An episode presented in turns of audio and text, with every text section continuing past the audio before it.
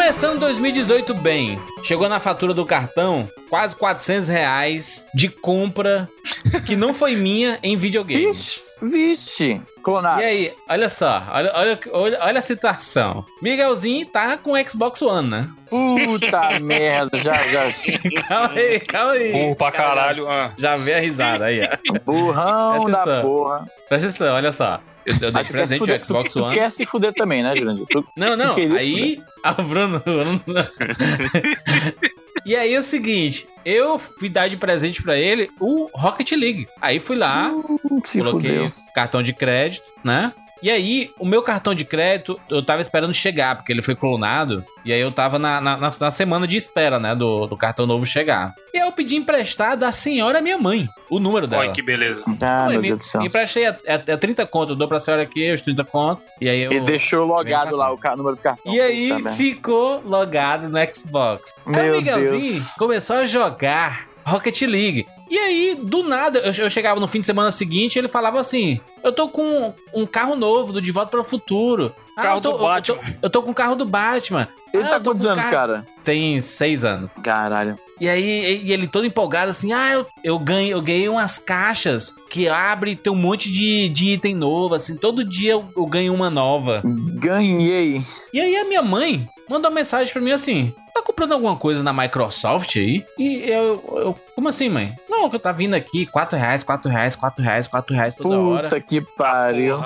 Aí, aí ela diz assim: eu, eu pensava que era eu que tava jogando aqui meus, meus jogos de carta aqui na, na internet, né? E, eu, e, eu, e no- nos aplicativos, aqueles. Tipo aqueles paciência, com essas coisas, né? Que tem nos aplicativos Uhum. aí. E aí ela fala assim: Putz, será que eu tô comprando aqui? Eu tô perdendo as vidas e, e tô comprando assim sem saber? E só que não, não parece ser Microsoft e tudo. Aí do nada apareceu R$39,90. Meu Deus. Mais, mais 5 assim, R$39,90, R$39,90, R$39,90. Depois Caralho. eu não sei. R$7,990. Eu não sabia nem que tinha como comprar coisa assim no, no, no Rocket League. O que, que se compra no Rocket League, mano? Chapéu, Você cara. pode Os comprar pack. Chapéu? Ah, E aí que Caralho. mora o perigo, tá vendo? Esse é um bom exemplo das loot boxes aí, que se o pai não fica ligado, a criança só vai que vai embora. Não, e o, o pior é que o menino não tem culpa, mano. O, o menino não tem culpa porque ele não sabia que Ele não tá sabe, né? comprando. Crer. sabe? Ele não sabe que tá, ele, pensa que ele, tá, só clicando selecionando. no negócio. Exato, Que exatamente. merda. E aí, quando foi, foi, foi somar tudo lá, deu 350 e pouco, 60 e pouco. E... Isso aí é um problema crescente, cara. Não, aí eu fui lá e deletei. Eu fui lá e tirei o cartão, obviamente. Eu, eu quase não consigo tirar essa porra. Mas eu acho que foi o, o Jack Black, ele tava num programa desse talk show americano e ele falou que rolou um negócio parecido com ele, com o filho dele. Rolou com meu pai também, o, o Kevin, né, que é o filho dele. Tava, eu não sei qual foi o jogo, mas ele tava no mesmo esquema, comprando essas microtransações. E pior que a criança, como, ela, como você falou, a criança não sabe o que ela tá fazendo. Então não é que nem a gente que compra, digamos, a gente se dá o luxo de comprar um negócio desse, compra um e acabou. A criança É. não sabe que tá comprando alguma coisa, ela sai comprando tudo. É, ela apertou, ela vê que funciona, vai apertar de novo, né? Se foda. Mas aqui, fica a dica, não sei se dá pro João Dir fazer ainda afinal, né? Talvez tenha passado um tempo. Aconteceu parecido com o meu primo. O moleque comprou tipo uns 6, 7 jogos de Lego, mano. Meu Deus. E aí Porra. o jogo full, full price é muito mais caro, né? E meu primo com milhões de dinheiro no, no crédito lá do cartão, um belo dia chegou, tava lá o jogo completo na conta dele e o moleque tinha comprado. Aí o que ele fez? Ele ligou na Microsoft, explicou. Aí a pessoa da Microsoft falou: Ó, beleza, a gente torna, só que é o seguinte: a próxima compra só lamento pra você. Não vai ter estorno, não, porque também não dá pra Microsoft saber, né? Senão é o cara Sim. metendo louco, o cara comprando e crer. falando aí,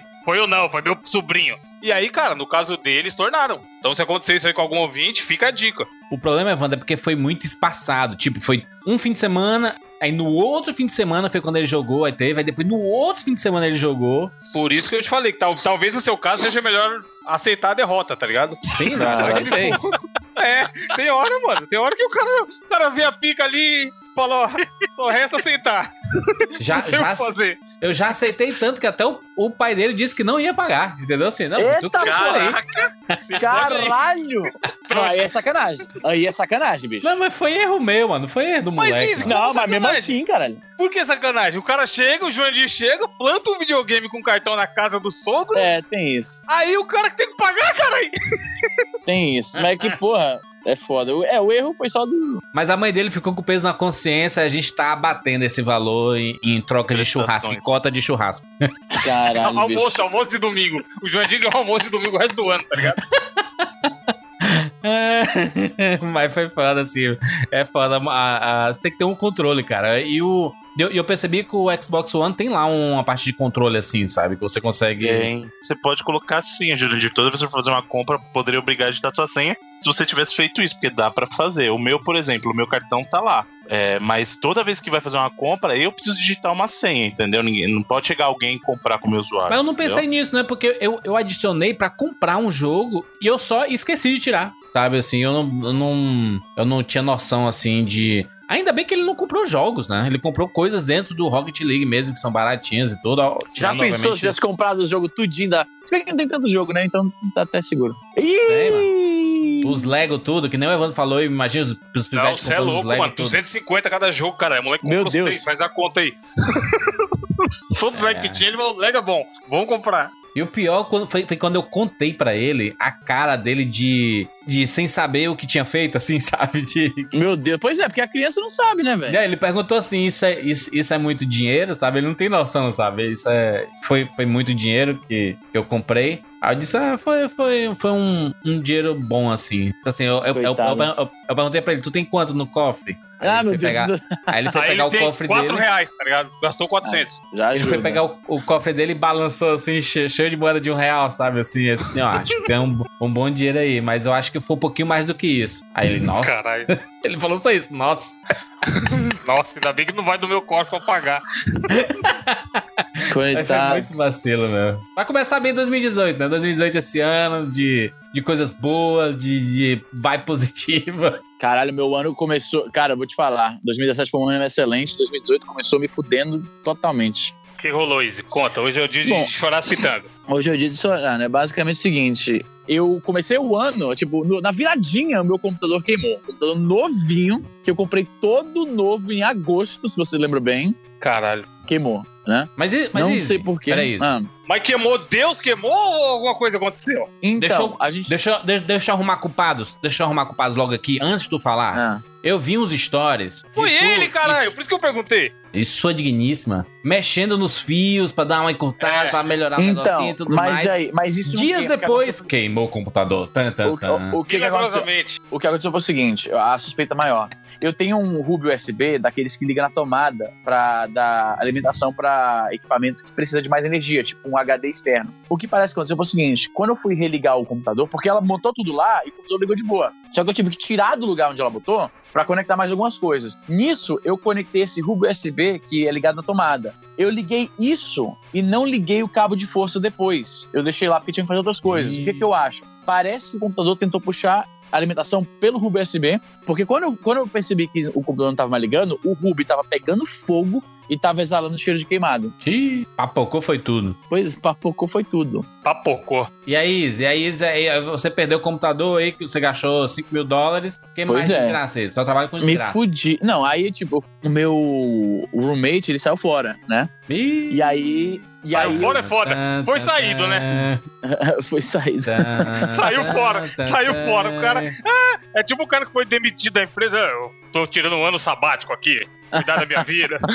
cuidar da saúde, fazer academia. Bem A música. Evandro, a música, Evandro. Tan, É. tan, tan, tan. Ele saiu fora, saiu fora por livre e espontânea pressão. É. E aí ah, eu fui comprar móveis novos, né? Porque aí eu, tipo, o computador eu tava usando na sala, basicamente era meu escritório. Aí tu vai voltar pro quarto? Sim, voltei pro quarto, coloquei Aí. o computador de volta e comprei vários móveis porque tá meio vazio a, a, a, a sala agora, né? Então eu comprei mesa de, de jantar, comprei um monte de coisa. Então o que acontece é o seguinte: eles. Eu fui lá na Né? Que é a loja onde eu compro essas porra. E aí botei pra. Como é que se diz? Comprei lá um monte de coisa e paguei pelo, pela entrega, porque meu carro é pequeno, e paguei pelo. ah, pela montagem, né? Porque eu não quero ficar montando essas merda. Sim. Aí beleza. Tô saindo, eu olho de novo o recibo e falo assim: peraí, eles não botaram a, a montagem, botaram só a entrega. Eu volto lá, ó, vocês esqueceram de botar a entrega. ó, desculpa, esqueceram de botar a montagem. Ele falou, ah, é mesmo. E aí o que acontece? Não tem como adicionar a montagem Puta. a, uma- a um pedido. Tem que cancelar tudo Tá porra. criar o invoice tudo de novo e aí, e aí colocar a montagem. Aí você imagina o tempo que isso demora. Eu passei quase uma hora lá sentado naquele sofazinho lá perto da, da gerência esperando esses filhos da puta cancelar tudo. Mudou, mudou pro Brasil de novo, diz. E aí não é. Assim, é Brasil, Pois foda. é, e aí o pior é que não é qualquer pessoa que pode cancelar e fazer isso. Tem que esperar chegar o gerente geral, só que ele tá no almoço, aí tem que esperar pra Ih, caralho. Pra... É que nem os, os caras lá do, do McDonald's, quando faz o pedido errado, tem que vir o gerente passar um cartão. Pois lá. é, exato, nesse esquema. E aí é o seguinte, eu passei quase uma hora lá esperando essa porra toda, aí beleza, os caras fizeram tudo. Aí a merda. Eles não podem agendar a montagem pro mesmo dia da. Como é que se diz? Da Da entrega. entrega. Aí eu vou ter que ficar dois dias com as porra da caixa aqui, comendo em cima da caixa, sabe qual é? A minha mesa de jantar, eu vou. Aí beleza, tá bom, foda-se, só quero ir embora dessa porra, beleza. Aí hoje, agora, quando vocês estavam me ligando pra gravação, ah, ligaram aqui, eles, quando eles cancelaram a porra toda, né, isso gerou um bug lá pro pessoal da entrega, e eles acharam, porque assim, apa aparecia no sistema deles tudo cancelado, né, e aí logo em seguida o pedido entrando de novo. Os jumentos que iam colocar a mercadoria no caminhão viram a- o cancelamento e viram que foi pedido de novo em seguida e supuseram que era um engano, que eu tinha na verdade cancelado tudo. E aí não botaram nada dentro do caminhão. Caralho. aí, Então aí foram de chega graça? Chegaram Aí aí. isso, chega o caminhão aqui, porque o cara que carrega o caminhão. Eles, e o foram, cara que eles foram entregar só a montagem, tá ligado? Mas não tinha os bagulho ainda. E- Exatamente! Ah, que Exatamente! maravilha, mano. Eles vão fazer, sabe o cara que faz o air guitar? Ele ia fazer o air montagem, tá ligado?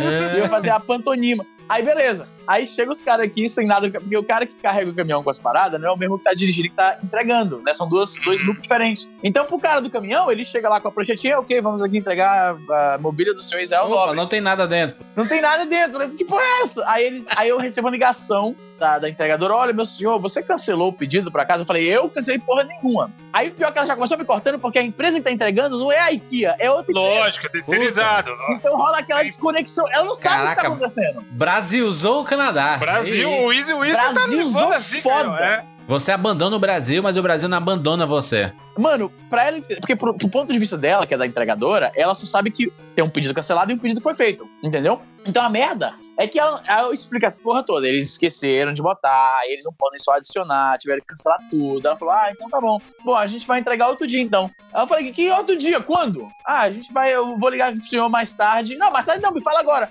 Não, é porque Um agora não tem aí. como.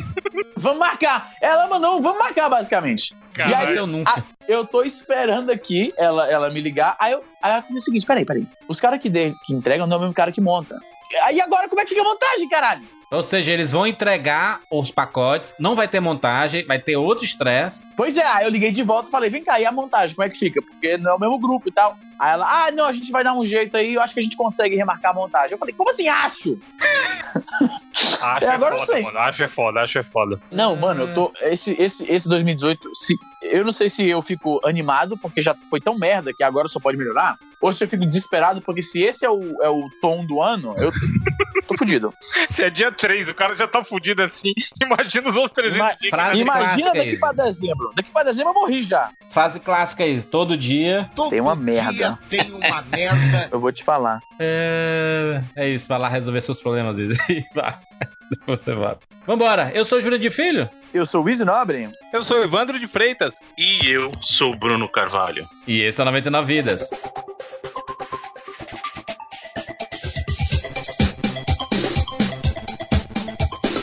pula, pula, pula, pula, pula na rede, pula, pula, pula, pula.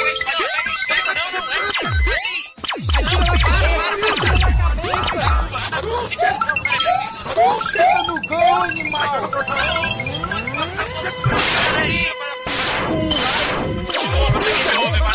Vai acabar, vai, pula, pula, pula, atira,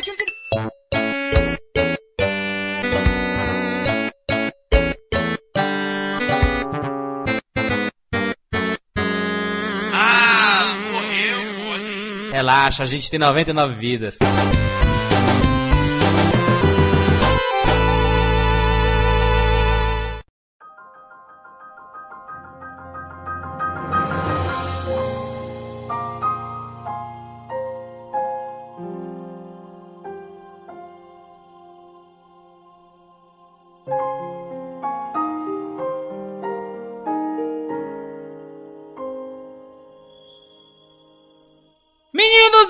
Estamos aqui juntos mais uma vez para o primeiro programa de 2018 e óbvio, o primeiro programa do ano é sempre a praxe. Qual é a praxe, Bruno? O jogo que ficou em primeiro na eleição de melhores do ano do ano anterior ganha o programa, né? O primeiro do ano seguinte. Então, Que o primeiro ano confusão. de. Caralho, que confuso, hein, Bruno? Isso é porque o cara é professor nas horas vagas. Então, mas, mas é, pra você saber qual vai ser o primeiro programa do ano seguinte, você pega o melhor do ano anterior, soma um, Caralho, tira o MMC. divide por três. Não, é fácil. Ganhou os melhores do ano do ano anterior, é o primeiro programa do ano seguinte. É isso que funciona e é isso aí. Tudo bem. Vai ter. É o melhor de 2017? Ganha o primeiro programa de 2018. Foi o melhor de 2016? Ganhou o primeiro programa de 2017. Foi o melhor de 2015? Ganhou o A primeiro. gente, a gente tá roubando essa regra há um tempo já. E aí agora os primeiros lugares vão ganhar cast. Vai ter cinco casts seguidos dos cinco primeiros, cinco primeiros lugares. Caralho. É, exatamente. E Bruno, qual foi o jogo número 1 do 99 Vidas em 2017 que ganhou agora?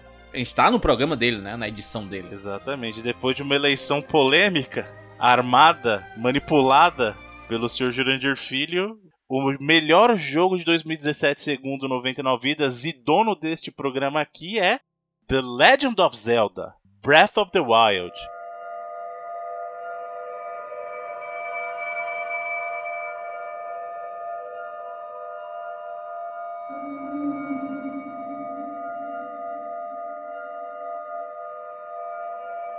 Open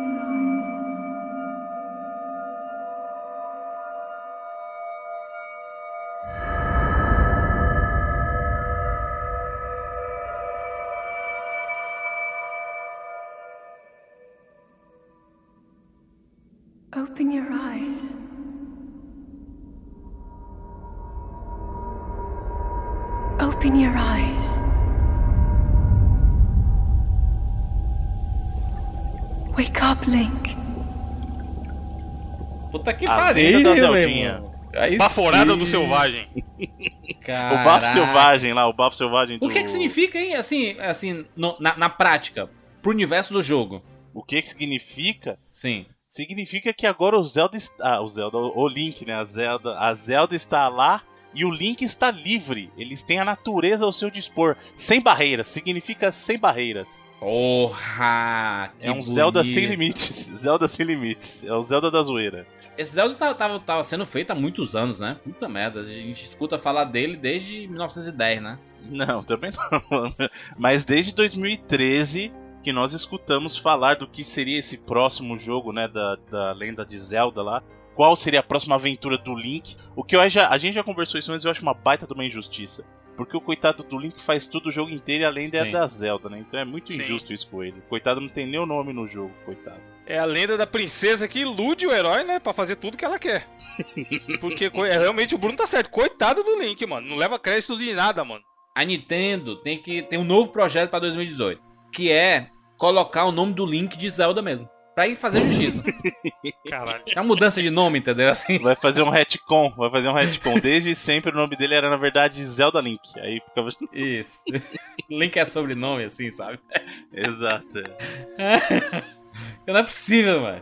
Pô, pode ser. Porque o caso lá do Mario não é Mario Bros. Então, na teoria, você teria dois irmãos Mario, sendo que um é Luigi, na verdade. Então, pode ser que no caso de The Legend of Zelda, o Caralho. Link sempre foi Zelda. Porque, tipo, Zelda é Sim. sobrenome, entendeu? A Zelda é tipo Jéssica Zelda, né? Exatamente. Ou ele chama a Zelda de Zelda porque ele se enxerga nela, então ele se vê nela. Uh, já pensou? Na verdade, ele é esquizofrênico, nunca existiu a Zelda, sempre Fight foi o Club. próprio Link. o Link é o Link e a Zelda, entendeu? Ó. Tyler Durden, ele é o Tyler Durden. Só Gente, botar uma peruquinha ali que vai, hein? Se botar uma peruquinha no Link ali, vai, vai, tá vendo? seguinte, olha só. Esse jogo foi lançado ali junto com o Nintendo Switch, né? Foi um, um estouro da boiada, né? É, e na verdade é bom lembrar que o projeto inicial do Breath of the Wild era pra ser um jogo do Wii U. E aí depois, por ter por atrasos no jogo e pela proximidade do Switch é que eles já decidiram fazer, não, nem adianta fazer o jogo só pro Wii U, agora ele vai ser um jogo que vai sair para as duas plataformas, né, como o último grande jogo do Wii U e o primeiro grande jogo do Switch. Então ele foi, ele foi um jogo que saiu justamente nessa transição, o que já tinha até acontecido com a Nintendo antes, num caso Zelda também, o caso do do Twilight Princess que saiu para GameCube e para Wii. Então, Zelda já teve esse histórico de ser um jogo transgeracional, digamos assim, né? Ele cruzou cross-geracional. Né? Então ele é, já foi esse caso do Twilight Princess e agora com Breath of the Wild foi a mesma coisa. Exatamente. E aqui a gente tem é, a história clássica do universo Zelda, né? A Zelda com seus problemas e o Link vindo para salvar não só o, a princesa, né? Hyrule, né? Exatamente. Geral, né? Eu acho que no caso desse Breath of the Wild, é, foi a primeira vez que a gente viu o, Impacto, o né? universo de Zelda abraçar bem mais essa coisa da, da história do, do Link realmente ser um, um herói de diferentes Geracional. realidades, geracional, né? Sim. Porque assim, a gente sempre soube que o Link não tinha memória de um jogo pro outro, ele nunca entendia as coisas acontecendo, e aí a própria Nintendo veio lá explicou, aí teve o Hyrule Story tentando explicar um pouquinho mais de background de, de Zelda, dizendo assim, não, na verdade, esse Link que a gente conhece, e a Zelda que a gente conhece, eles não são o mesmo através dos jogos, são realidades ou gerações diferentes, né? E o caso do Breath of the Wild, ele abraça isso, porque a história do Breath of the Wild, você vai vivendo digamos assim, descrições, as pessoas vão contando essa história que data de 10 mil anos antes e sempre teve a figura da princesa e do herói que a acompanhava, né? Então, desde 10 mil anos antes eles contavam essa história do próprio. E esse ciclo que eles estão vivendo é o ciclo de 100 anos depois de uma batalha anterior já, né? Então, assim, é, é bacana que nesse caso Breath of the Wild abraçou essa coisa do herói geracional mesmo. E não só isso, né, Bruno? Tem a parada também de que a gente joga com o Link, ele acordando. Ele passou 100 anos no sono e nesses 100 anos, Hyrule foi transformada, né? Ela foi dominada pelo Calamity Ganon. Isso, o Calamity Ganon que eles enfrentam foi, foi. O Ganon sempre existiu também nesse universo, que é outra figura que também é cross-geracional, né? Então, assim, ele a figura do Ganon como um, um, oponente, ele também tem as suas versões geracionais, como a própria Princesa Zelda e como o próprio Link. E nesse caso, a desse universo aí é o Calamity Ganon, e esse período de 100 anos que o Link passou dormindo foi após uma nova. Eles declaram uma vitória, mas foi meio que uma derrota também. Porque, pra falar a verdade, Sim. o que aconteceu foi que o Calamity Ganon ele chegou e conseguiu tomar controle dos guardiões e tomar Castelo, o controle do, ca do castelo em si, né? Que, que ele ficou lá, mas também do, dos guardiões e do das Divine Beasts. Né, que foram porque na verdade nesse mundo desse, nessa Hyrule que eles vivem os Hylians, os, os, os Gerudos, tal, os Sheikas lá, eles evoluíram tanto que eles conseguiram chegar num ponto de evolução é, tecnológica que foram eles que criaram as Divine Beasts e os próprios Guardiões lá, os Guardians, para lutar contra o Ganon. Só que Exato. vejam só vocês o que aconteceu. O Ganon, tch, pare- é, hora hora, parece que o jogo virou, não é mesmo? Porque no final das contas, o Ganon foi e assumiu o controle das Divine Beasts e dos Guardiões e usou eles contra a Zelda e contra o Link. Exato. O você. tem um poder, é se ele fosse um deus naquele mundo, né, mano? Essa Isso, lenda, só que é uma lenda, mas não é a lenda. A lenda tá aí até hoje, né? Como se fosse algo assim. Exato, e ele consegue corromper o poder dele do Calamity Ganon nessa história. Ele consegue corromper os Guardiões e as Divine Beasts, né? Então, algo que era pra derrotar ele, ele falou assim: não, não, não, não, não, dessa vez não, senhor. Dessa vez vocês vão é trabalhar pra mim. E aí é que começa a jornada desse, desse Link, né? Então, ele acaba é, sofrendo um dano pra poder proteger a Zelda e a Zelda usa todo o poder dela, ou o que sobrou do poder dela pra tentar selar o Ganon e esse selo funciona por 100 anos, né? E aí depois desse período de 100 anos é que o Link acorda. E aí a gente tem pela primeira vez, né? A gente- é, o jogo começa. A gente já, já está nesse mundo, ele acorda. É, ele acorda de um lugar bem tecnológico, assim, né? Um. Pô, ele É. tem um iPad, malandro. Isso é muito foda. É, então, ele tem um, ah, ele só tem um uma Nintendo coisa. Switch. nesses 100 anos, um na verdade, a- na, na- nesses 100 anos a, a tecnologia regrediu, né? Porque Sim. nesse período anterior eles chegaram no ápice tecnológico, mas desde que o Ganon é, tomou controle da- dos Guardiões e das Divine Beasts, eles regrediram. Na verdade, se você pegar o ponto inicial do Breath of the Wild, você vê que a- os Guardiões, que são seres tecnológicos, estavam soterrados, o- as, as shrines lá né, estavam todas é, meio que escondidas. Então, nesse período, a, tecno- a tecnologia regrediu. Ele está meio que num período medieval e redescobrindo a tecnologia.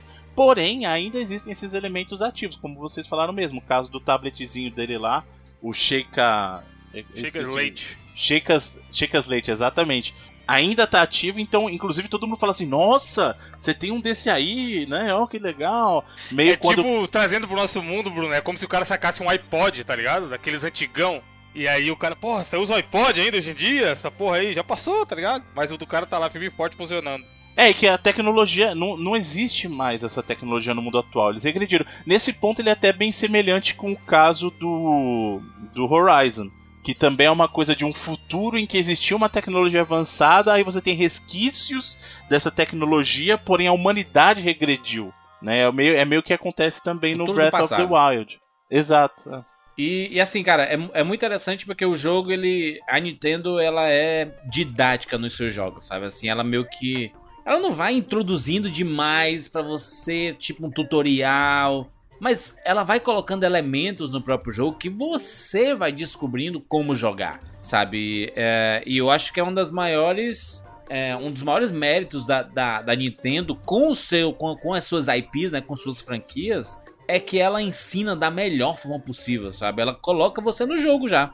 E aí ela vai colocando os desafios que você vai compreendendo como usar as ferramentas que você tem, você vai entendendo como jogar, sabe? Sem ser tão didático assim, sem ficar aquela enrolação daquele tutorial chato e tudo mais, sabe? E ali, logo no começo, você já aprende a escalar, sabe? Você percebe, você consegue entender que você não tem limite, né? Você você pode fazer o que você quiser e pela primeira vez no universo do Zelda, é, a gente já teve em outros jogos, né, Ocarina, no Wind Waker e tudo mais, mas nesse jogo especificamente, a gente tem a sensação total de um mundo aberto, né? E que, a gente, e que você pode fazer qualquer coisa, inclusive ir pro último chefão lo- logo no começo, se você quiser.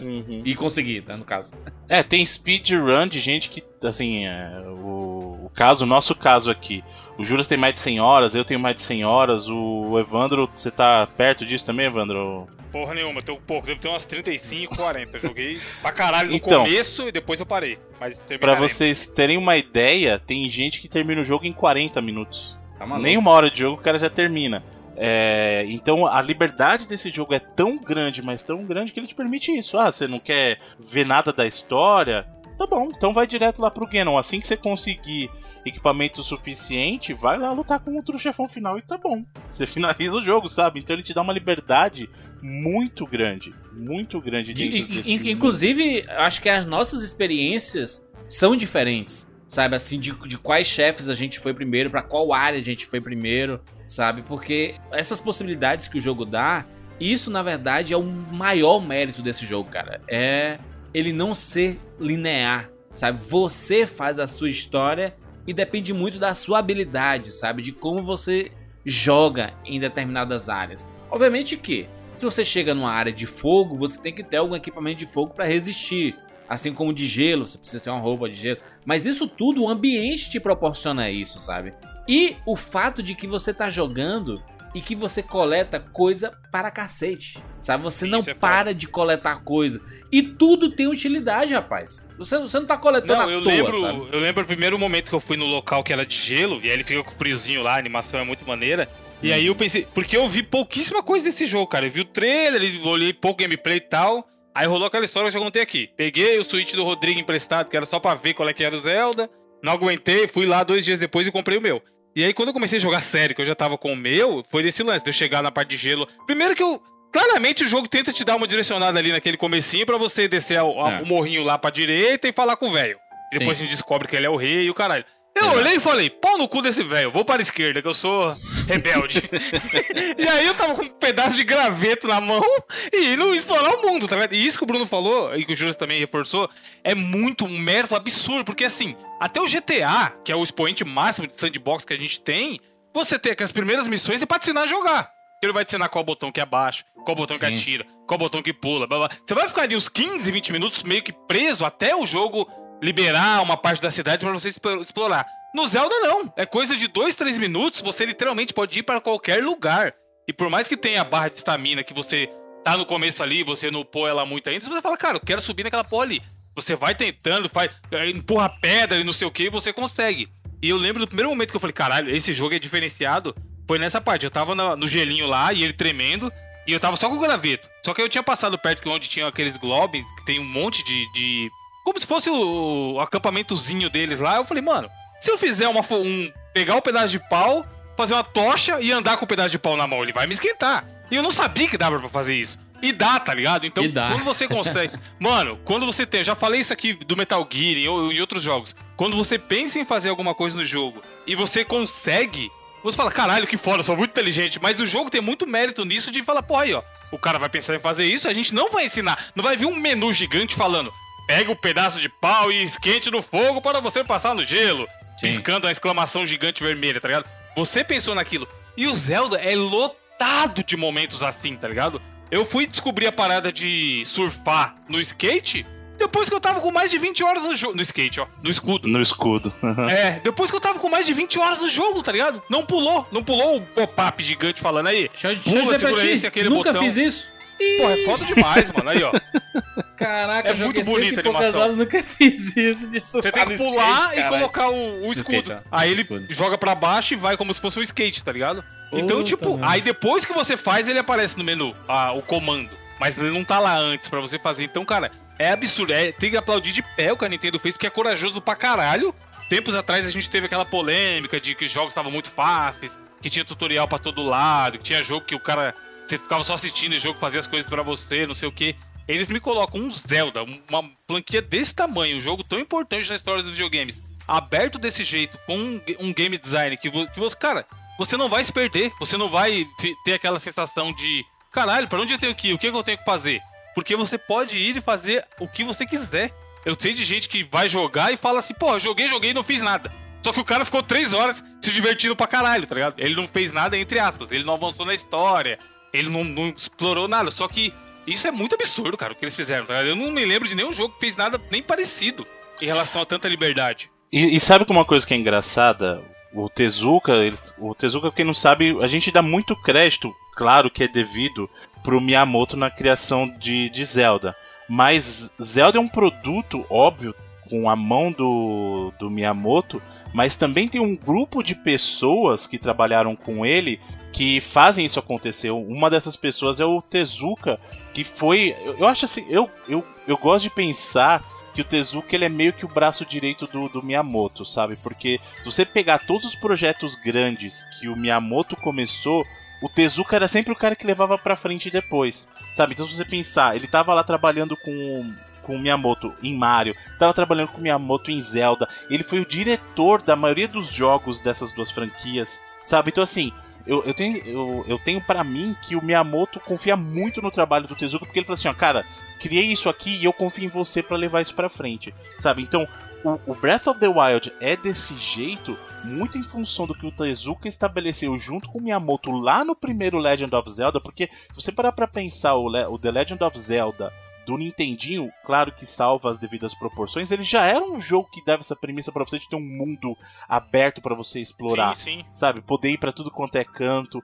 Tanto é que quando o, o Aonuma foi fazer uma apresentação lá na GDC falando dos, do Breath of the Wild, sabe como é que começou o Breath of the Wild? O protótipo do Breath of the Wild foi feito usando uma engine do Zelda de 8 bits, cara, o Zelda lá do Nintendinho. Essas mecânicas que a gente discutiu aqui de, é, por exemplo, o Evandro tava falando assim, ah, eu peguei lá um pedaço de pau, pus no fogo e consegui comecei a me aquecer. Eles usaram lá uma engine do, do Zelda de 8 bits já para testar as físicas, os elementos que eles chamam de física e química do jogo. Então toda essa coisa de que item que vai pegar fogo, se eu pegar fogo e fizer isso, qual que vai ser a reação? Eles testaram isso num ambiente de 8 bits, cara, simulando o ambiente do Nintendinho. E dali que eles expandiram para o conceito que foi do Breath of the Wild. Então, toda essa coisa da interação do cenário, resolver puzzle com os elementos dali, o que pega fogo, o que não pega, a árvore pega fogo, grama pega fogo, você tirar uma flecha na fogueira, fogueira encostar numa caixa, caixa pega fogo, você cortar a árvore e empurrar o, o tronco da árvore para outro lugar, tudo isso eles testaram usando uma engine do mesmo Zelda lá dos 8 bits, cara. Então para você ver a liberdade que você tinha lá e como os caras têm uma baita de uma visão, porque para fazer um protótipo desse jeito e expandir porque a gente viu como resultado final, é um negócio absurdo, cara. É um negócio absurdo e é um testamento do trabalho que esses caras fizeram. E outra coisa que é importante, a gente fala que o Breath of the Wild é, é algo muito diferente do que os Zeldas eram antes, né? Os jogos Zelda eram antes, mas esses caras que fizeram Breath of the Wild são caras que trabalharam no Zelda desde sempre. Sabe, o Alnuma que foi o supervisor é um cara que já está acostumado tra a trabalhar com Zelda desde o Ocarina. Ele tava lá, ele foi o diretor do Ocarina, desde a geração 64 ele estava trabalhando com Zelda já. O caso do do Fujibayashi, que foi também o diretor do Breath of the Wild, esse cara começou a trabalhar com Zelda lá no, no Oracle of Ages. Inclusive, ele é um cara que tem muito tato com jogos portáteis e você vê isso refletido no, no, no, caso do Breath of the Wild, sabe? Que ele é um jogo Zelda grande, mas você percebe que muito da sensibilidade que está aplicada ali é a sensibilidade de portátil, sabe? Ele, ele é um jogo que tem essa mentalidade do portátil também, sabe? O que é o caso que casa muito casa com a proposta do Switch, que é esse híbrido de console de mesa e console portátil. Né? Então, o falar que ah, ele é um Zelda que é totalmente diferente, chupa as Zeldas anteriores, na verdade, você tem que parar para pensar que ele é uma, é uma evolução de tudo que eles queriam fazer no Zelda desde o começo. Sabe? É uma evolução de todo esse trabalho. Isso que o Bruno falou fica bem claro. Da, da, jogando, você consegue perceber que provavelmente o que rolou foi os caras pensarem, sei lá, 10 anos atrás, falasse, porra, seria legal se um dia a gente conseguisse implementar isso. E aí esse dia chegou, sabe? Porque, cara, tem, tem coisinha. Outra parada que a gente tem que falar aqui. É, é um mundo. Porque, por exemplo, o GTA. GTA é um jogo maneiro, também é foda. Você vê que tem uma equipe imensa, milhões envolvidos. Só que o GTA não é o jogo que você vai ligar e jogar 15 minutos e desligar e se divertir por aqueles 15 minutos. Você vai, você vai querer ficar pelo menos meia horinha. Por mais que seja o mesmo conceito, às vezes você ligar, só ficar zoneando a cidade e não fazer nada, é um jogo que precisa de mais. Isso que o Bruno falou também é importantíssimo. O, o Zelda, ele tem um. Tem, às vezes você fala, cara, vou, eu quero. Tem aquela. aquele. Os goblins ali de novo. Tem aquele grupinho, eu quero matar todos e pegar os itens. E às vezes você fica 25 minutos pra, pra resolver oito inimigos, tá ligado? Porque são um poucos mais fortes, você tá com a espada quase quebrando, e você não tem flash, tem a fogueira, não sei o que. Só que aí aqueles 15, 20 minutos que você ficou, você se divertiu pra caralho, tá ligado? E, e você montou sua estratégia, né? Exato, e aí, de novo, o jogo deixa você fazer o que você quiser. É como assim, não tem lado certo. Não tem lado certo no mundo, não tem jeito certo. Aonde você vai, vai ter coisa legal. E, de novo, japoneses malucos, porque tem, tinha lugar que eu subia e eu falava, deixa eu subir ali pra ver se dá. Aí, primeiro, já é foda você conseguir chegar lá. E aí, tem quando estamina, você chega né, pra lá, chegar lá. É, e cara, não, mas você chega no morrinho que é no cu do mundo do mapa e tem uma parada, mano. Tem um baú, tem um Isso é inimigo, é tem. E você fala, caralho, alguém programou essa porra, tá ligado? O Bruno, que participou diretamente do, do nosso jogo aí, ele sabe que é foda. Você inserir conteúdo em tudo quanto é lugar. Alguém parou cada canto daquela desgraça daquele mapa do Zelda e colocou uma coisinha, mano. Tinha lugar que eu falava, não, ali não vai. Não é possível, cara. Que no canto do. Na vida real não é assim. Você chegar no. andando na rua e ver um muro com a moita, você vai chegar lá e só vai ter um muro com a moita, tá ligado? Sim. E no Zelda não. No Zelda tem um item, tem um inimigo, tem uma fogueira, tem alguma parada. É muito absurdo, sério. A palavra absurda. Esse foi um cuidado. Vai ser usada nesse cast, sim. É, mano, o cuidado, o carinho. Por isso que eu falei, eu acho, Juras, que tem isso. Coisas de 15 anos atrás, os caras vieram e falaram, porra, agora a gente vai conseguir colocar essa merda. É, e eles foram lá e colocaram, sabe? Total. Acho, acho que, a, que a, a, a, palavra que define a, a principal característica do, do Zelda, né? É exploração, cara. A exploração do jogo é uma das melhores. Eu sabe que você sabe que eu, né, amo, né, esse, esse gênero de exploração e tudo. E cara, é, é viciante, sabe? Principalmente porque não é exploração de graça. Tudo faz sentido. Sim. Tu, To- todo lugar que você vê, rapaz, esse lugar tá muito escondido, estranho. Tem uma caverninha que dá pra entrar ali, mas não é possível que tenha uma coisa lá dentro. E você faz um maior, uma- um malabarismo absurdo e tem o item lá dentro. Isso que o Evandro falou tá corretíssimo, cara. E é um, é um pensamento de que o mundo está vivo, sabe? Tudo no mundo faz sentido. Principalmente a gente vê nesse jogo coisa que a gente não vê em muitos outros que são maiores até em, em, em dimensões, tipo um Witcher da vida, que é maior em dimensão de mapa e tudo mais. Mas é, é, e de gráfico e tudo mais, até porque a gente comenta daqui a pouco so- sobre, o gráfico em si da, do, do, do Zelda, mas onde o mundo faz sentido, tudo que tá acontecendo ali, tipo, tá fazendo sol, aí você tá com a roupa ok, começa a chover, se você não tiver com a roupa, roupa boa, você vai, o seu personagem vai sentir os efeitos da chuva, sabe? Aí se você tá num lugar quente e você tá, não, não tá com a roupa a- apropriada ou, ou não tomou um elixir, um item que segure, que te dê resistência ao fogo, sua roupa vai pegar fogo. Os itens de madeira que você tem vão pegar fogo, sabe? E, é um negócio absurdo de, de se pensar como é que eles conseguem fazer isso com um jogo dessa dimensão e de você chegar na neve e você tá passando mal de frio e não, você não conseguir avançar porque você não tem roupa adequada para avançar, sabe? E aí você tem, tem parte na, na água e depois tem parte que começa a cair raio, cara, pela primeira vez. Eu tive que me É foda. esconder no jogo por causa de raios caindo na minha cabeça, cara. Eu tive que esperar o a chuva raio é passar. a talagada de, de life que arranca que você fala, cara, você fica, você fica com medo real do, do raio pegar em você, tá ligado? Você fala, caralho, Sim. mano, deixa eu me esconder rápido. Eu, eu, eu, eu nunca pensei que ia acontecer isso comigo, cara. Deu de eu ter que procurar é, um espaço pra me esconder por causa de um raio de um jogo, cara. Eu, caraca, mas olha o que eu tô fazendo. eu tô esperando até, a chuva até, até sensações, até sensações menores, Juras. Por exemplo, às vezes eu tava lá com um monte de item que eu sabia que dava pra cozinhar. E aí lá no longe você vê uma, a famosa fogueirinha lá de cozinhar. Aí, Sim. cara, deixa eu ali fazer uns bagulho, tá ligado? É. É um negócio que, mano, você não tem Você outro fica jogo, misturando os itens. Ah, frango É. com fruta. Aí dá um item, dá um produto específico que enche teu life, que te dá ah, alguma energia diferente, que dá um, um força, dá resistência a fogo, dá resistência a frio. Sabe, es- essas combinações de você pegar frutas e tudo ter utilidade, sabe? Essa é uma das melhores coisas desse jogo, cara. A, é, vo- você tá fazendo coisas que são realmente úteis pro universo ali, sabe? Todas as quests, que todo lugar tem alguém pedindo alguma ajuda, alguém querendo alguma coisa, e você vai lá fazer essa, essa, essas quests. São pra ganhar tempo, tem algumas assim que não complementam em nada a história, sabe? Mas são pra você evoluir seu personagem, pra você ganhar um item melhor, sabe? Sempre pensando nesse sentido. Eu acho demais o que o Zelda fez nesse, nesse jogo, cara. Tá maravilhoso, cara. Sabe que é uma coisa engraçada? Eu acho que é justamente esse o maior mérito de Zelda, sabe?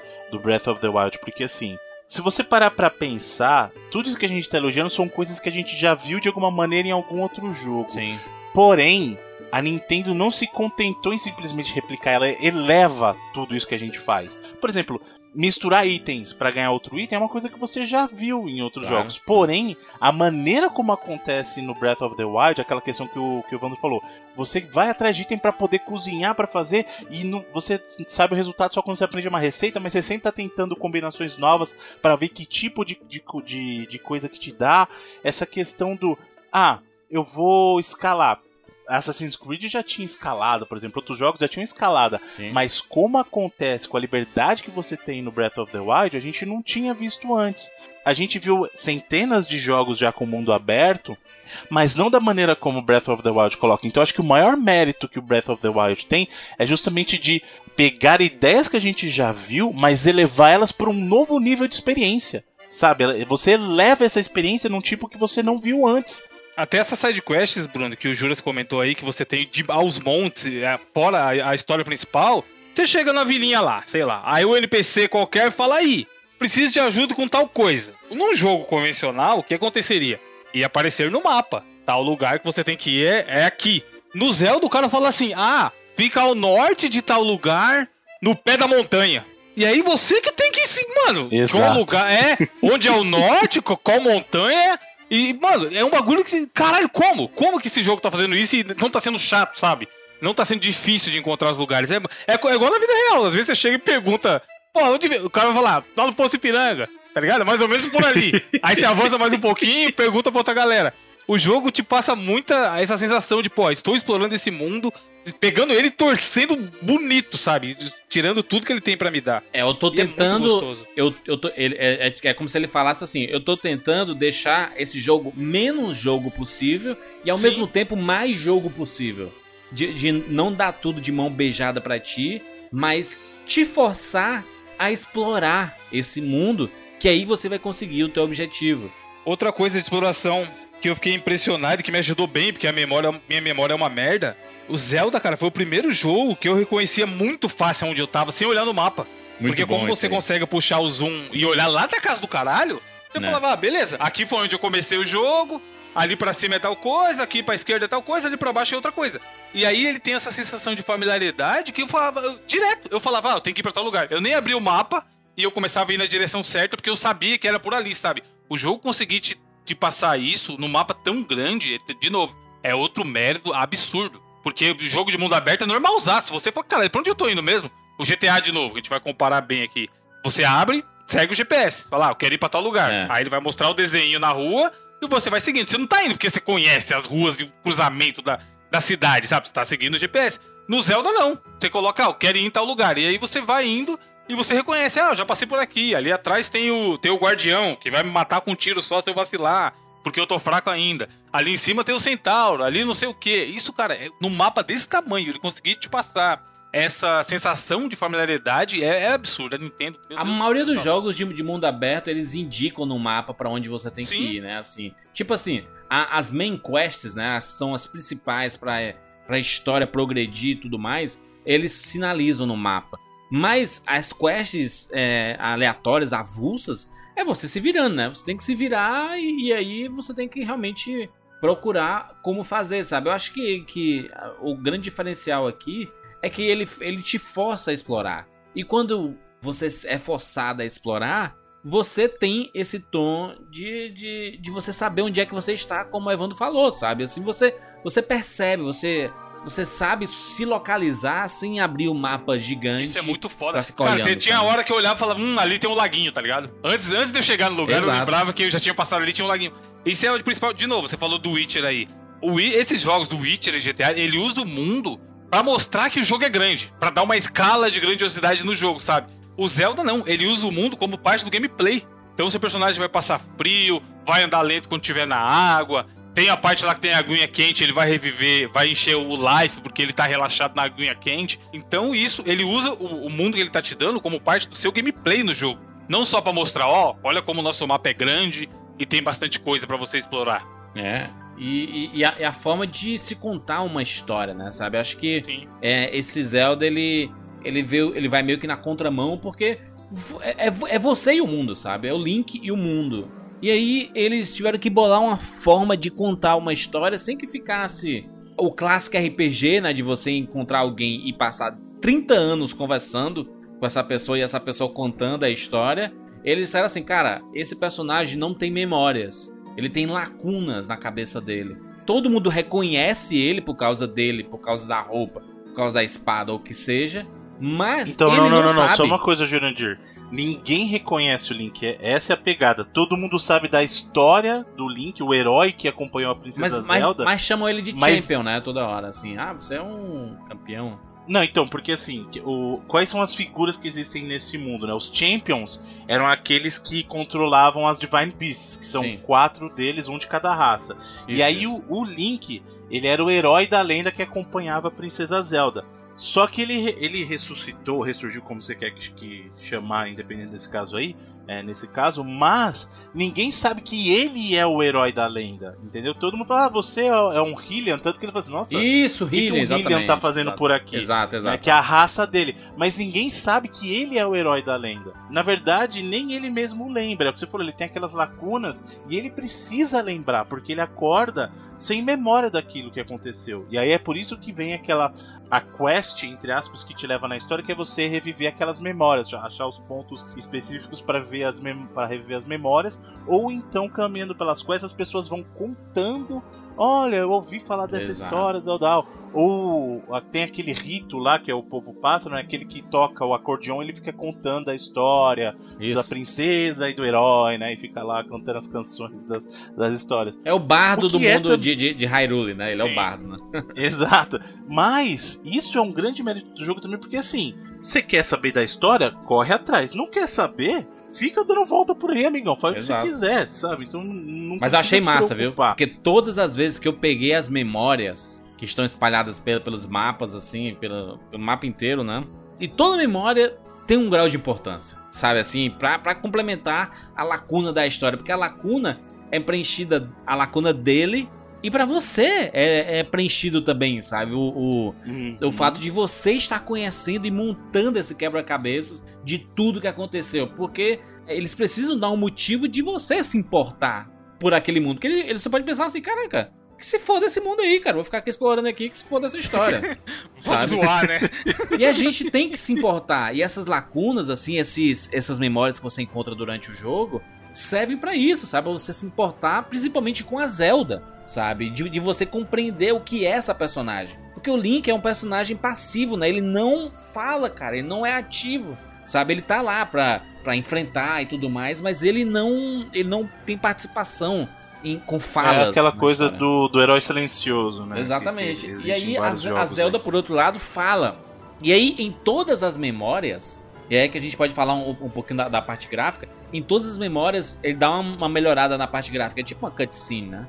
E, cara, com- como é bonito esse jogo, cara. Como é bonito. Pra, a Nintendo mostra que não precisa você ter o jogo com o maior absurdo de gráfico se não existir sentido pra aquilo, sabe? Resolução, né, Júlio? Resolu 4K, textura, ultra texturas, Full HD, não sei o que. Se você tiver uma direção de arte competente, cara, se fode aí, amigão, tá ligado? Tanto é que na parte técnica, a versão do, do Switch e a versão do Wii, eles rodam na mesma resolução. O Switch em modo em modo portátil, né? Quando ele tá em dock, ele roda um pouquinho melhor.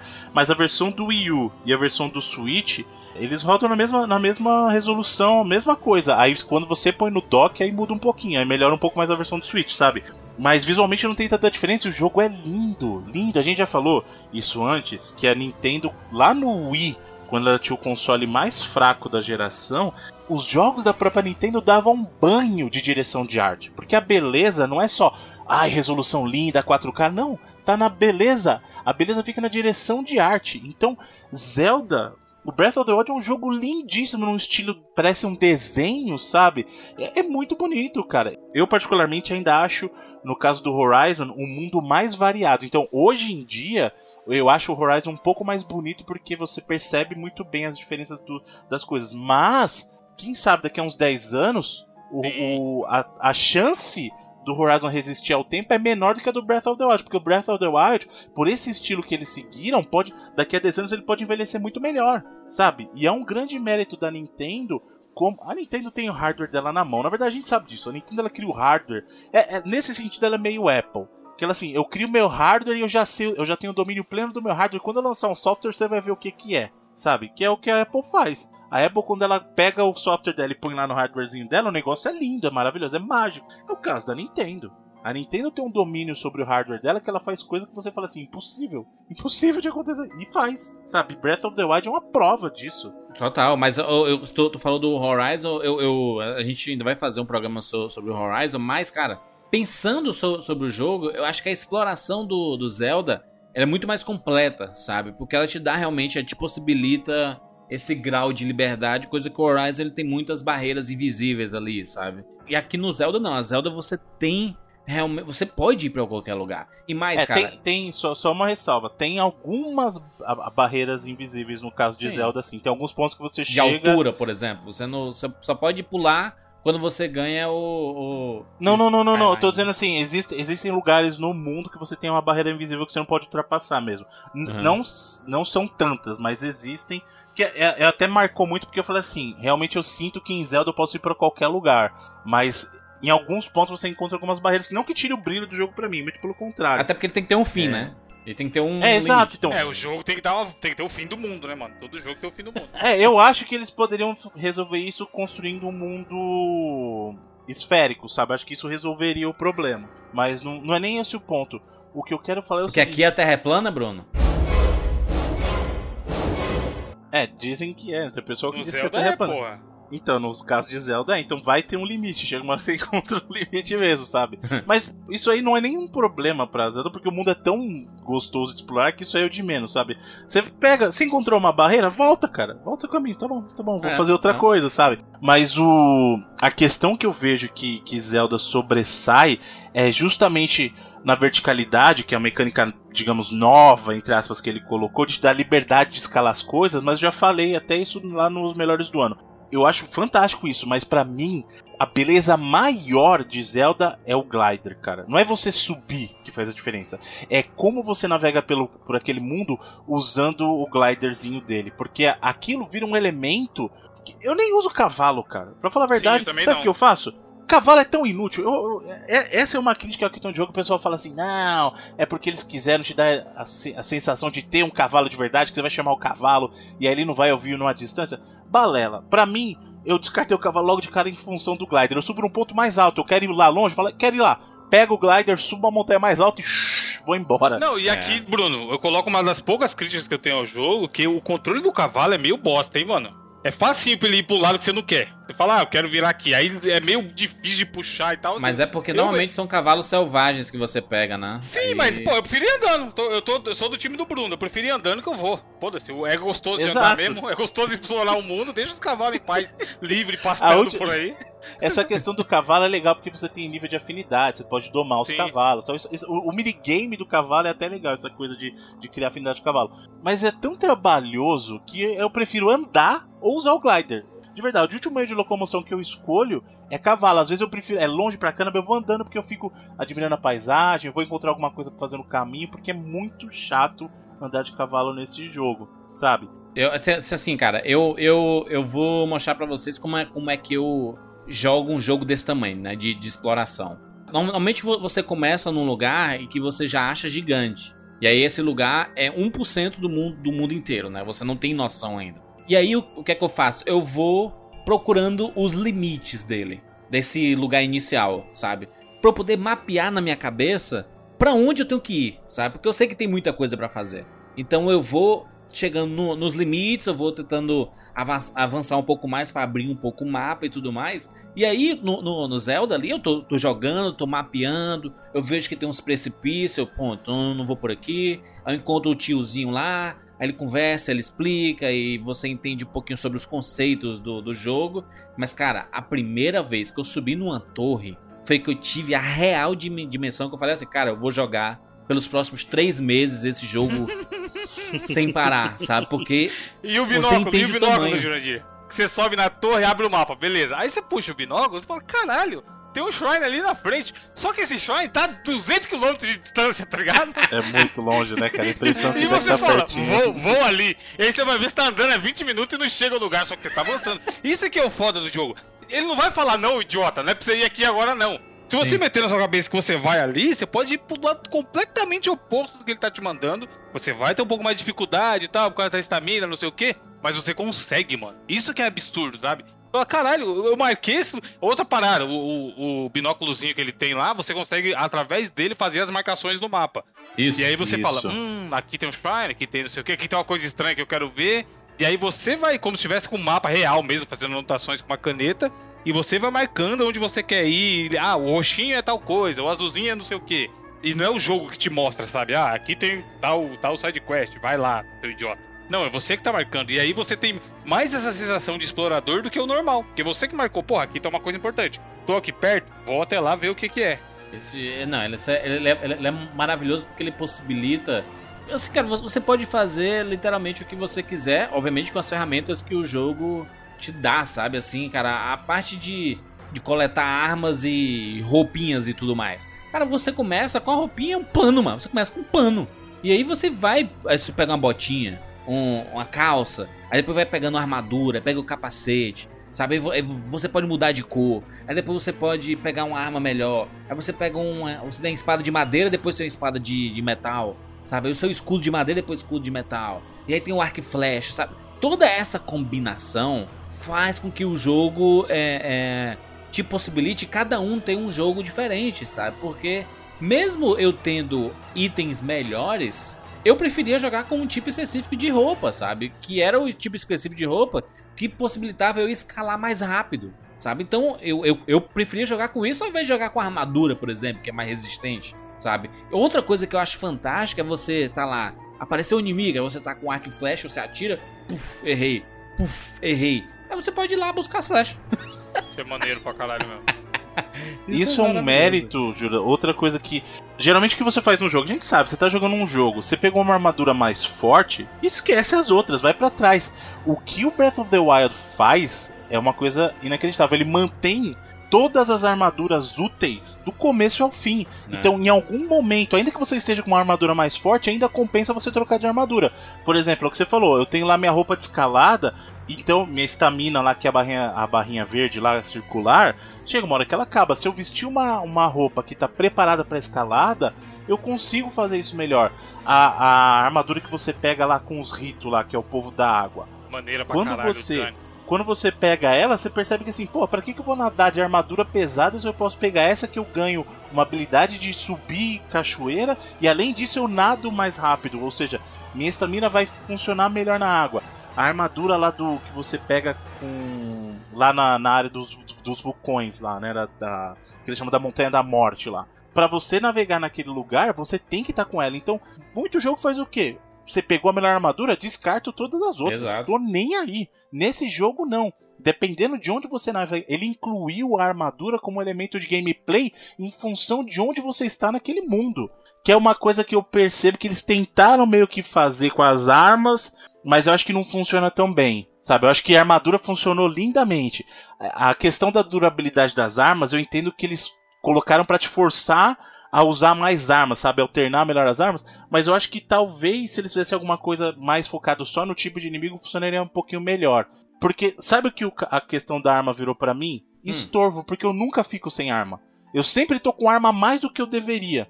Sempre. Sempre. E Mas, essa mas às questão vezes da arma. tá com arma leprosa. Nunca.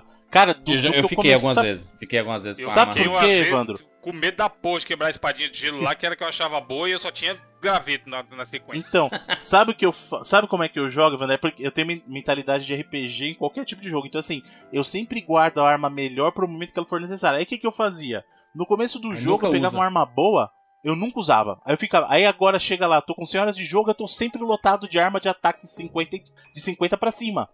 Sabe? Aí e aí fica foda, porque assim, aí eu vejo um monte de arma nível 20 só estorvo. É só estorvo, sabe? Não, mas é, é ô Bruno, mas eu, eu- obviamente que eu joguei do meu jeito, eu não fui procurar gameplay, não fui procurar essas coisas, porque eu quis jogar do, do- do meu jeito e, eu- e- e depois que eu zerei também eu perdi interesse de, de procurar. É possível consertar suas armas? Porque Não. porque eu, eu, eu pensei assim, cara, se quebra, normalmente no RPG é possível consertar, né? É assim, né? RPG é assim, né? Você tá com a arma quebrando e você vai lá e conserta, você dá um dinheirinho e conserta. Então é é interessante o fato de não poder consertar. E a pergunta em cima disso: é possível quebrar a Master Sword? Não. A única arma do jogo inteiro que não quebra, quebra é a Master Sword. Porra, eu fiquei com pena de usar essa porra. Mas Porque tem uma pensava que coisa. quebrar. Caralho. Não, não, não. O que a Master Sword tem é uma penalidade de uso. Como é que funciona a penalidade de uso? Se você usar muito, ela meio que sobrecarrega e aí você tem que esperar um período pra ela regenerar. Mas ela nunca quebra, você não perde a. Depois que você encontra a Master Sword lá na floresta, você não perde mais, tá? Porém, se você usar muito, ela entra naquele período que a gente chama de cooldown, que é. Acho que é 10 minutos. Durante 10 minutos você tem que esperar ela recarregar, aí você pode voltar a usar, entendeu? Mas diferente de todas as outras armas, a Master Sword não quebra. Todas as outras armas do jogo quebram, a Master Sword não, ela só tem esse período de recarregamento. Então você pode usar normal, aí espera 10 minutos, aí você pode voltar a usar ela.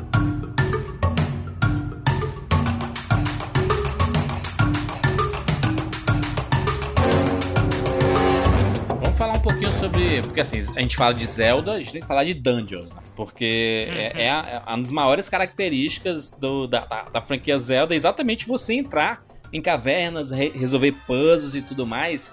E aí, nesse jogo brilhante, existe um nome chamado Shires, que é a coisa que você mais vai ouvir falar nesse jogo, né? Porque é o que você É, mais vai então, procurar. Isso é uma reclamação que o pessoal tem, apesar de eu não, não, não enxergar isso como um problema, porque as dungeons do, do caso dos jogos Zelda anteriores eram sempre mais elaboradas. Sim, eram sim. coisas mais longas. Você entrava numa dungeon, era uma. Era uma era um, digamos, um segmento do jogo que era mais longo, mas por quê? Porque o jogo.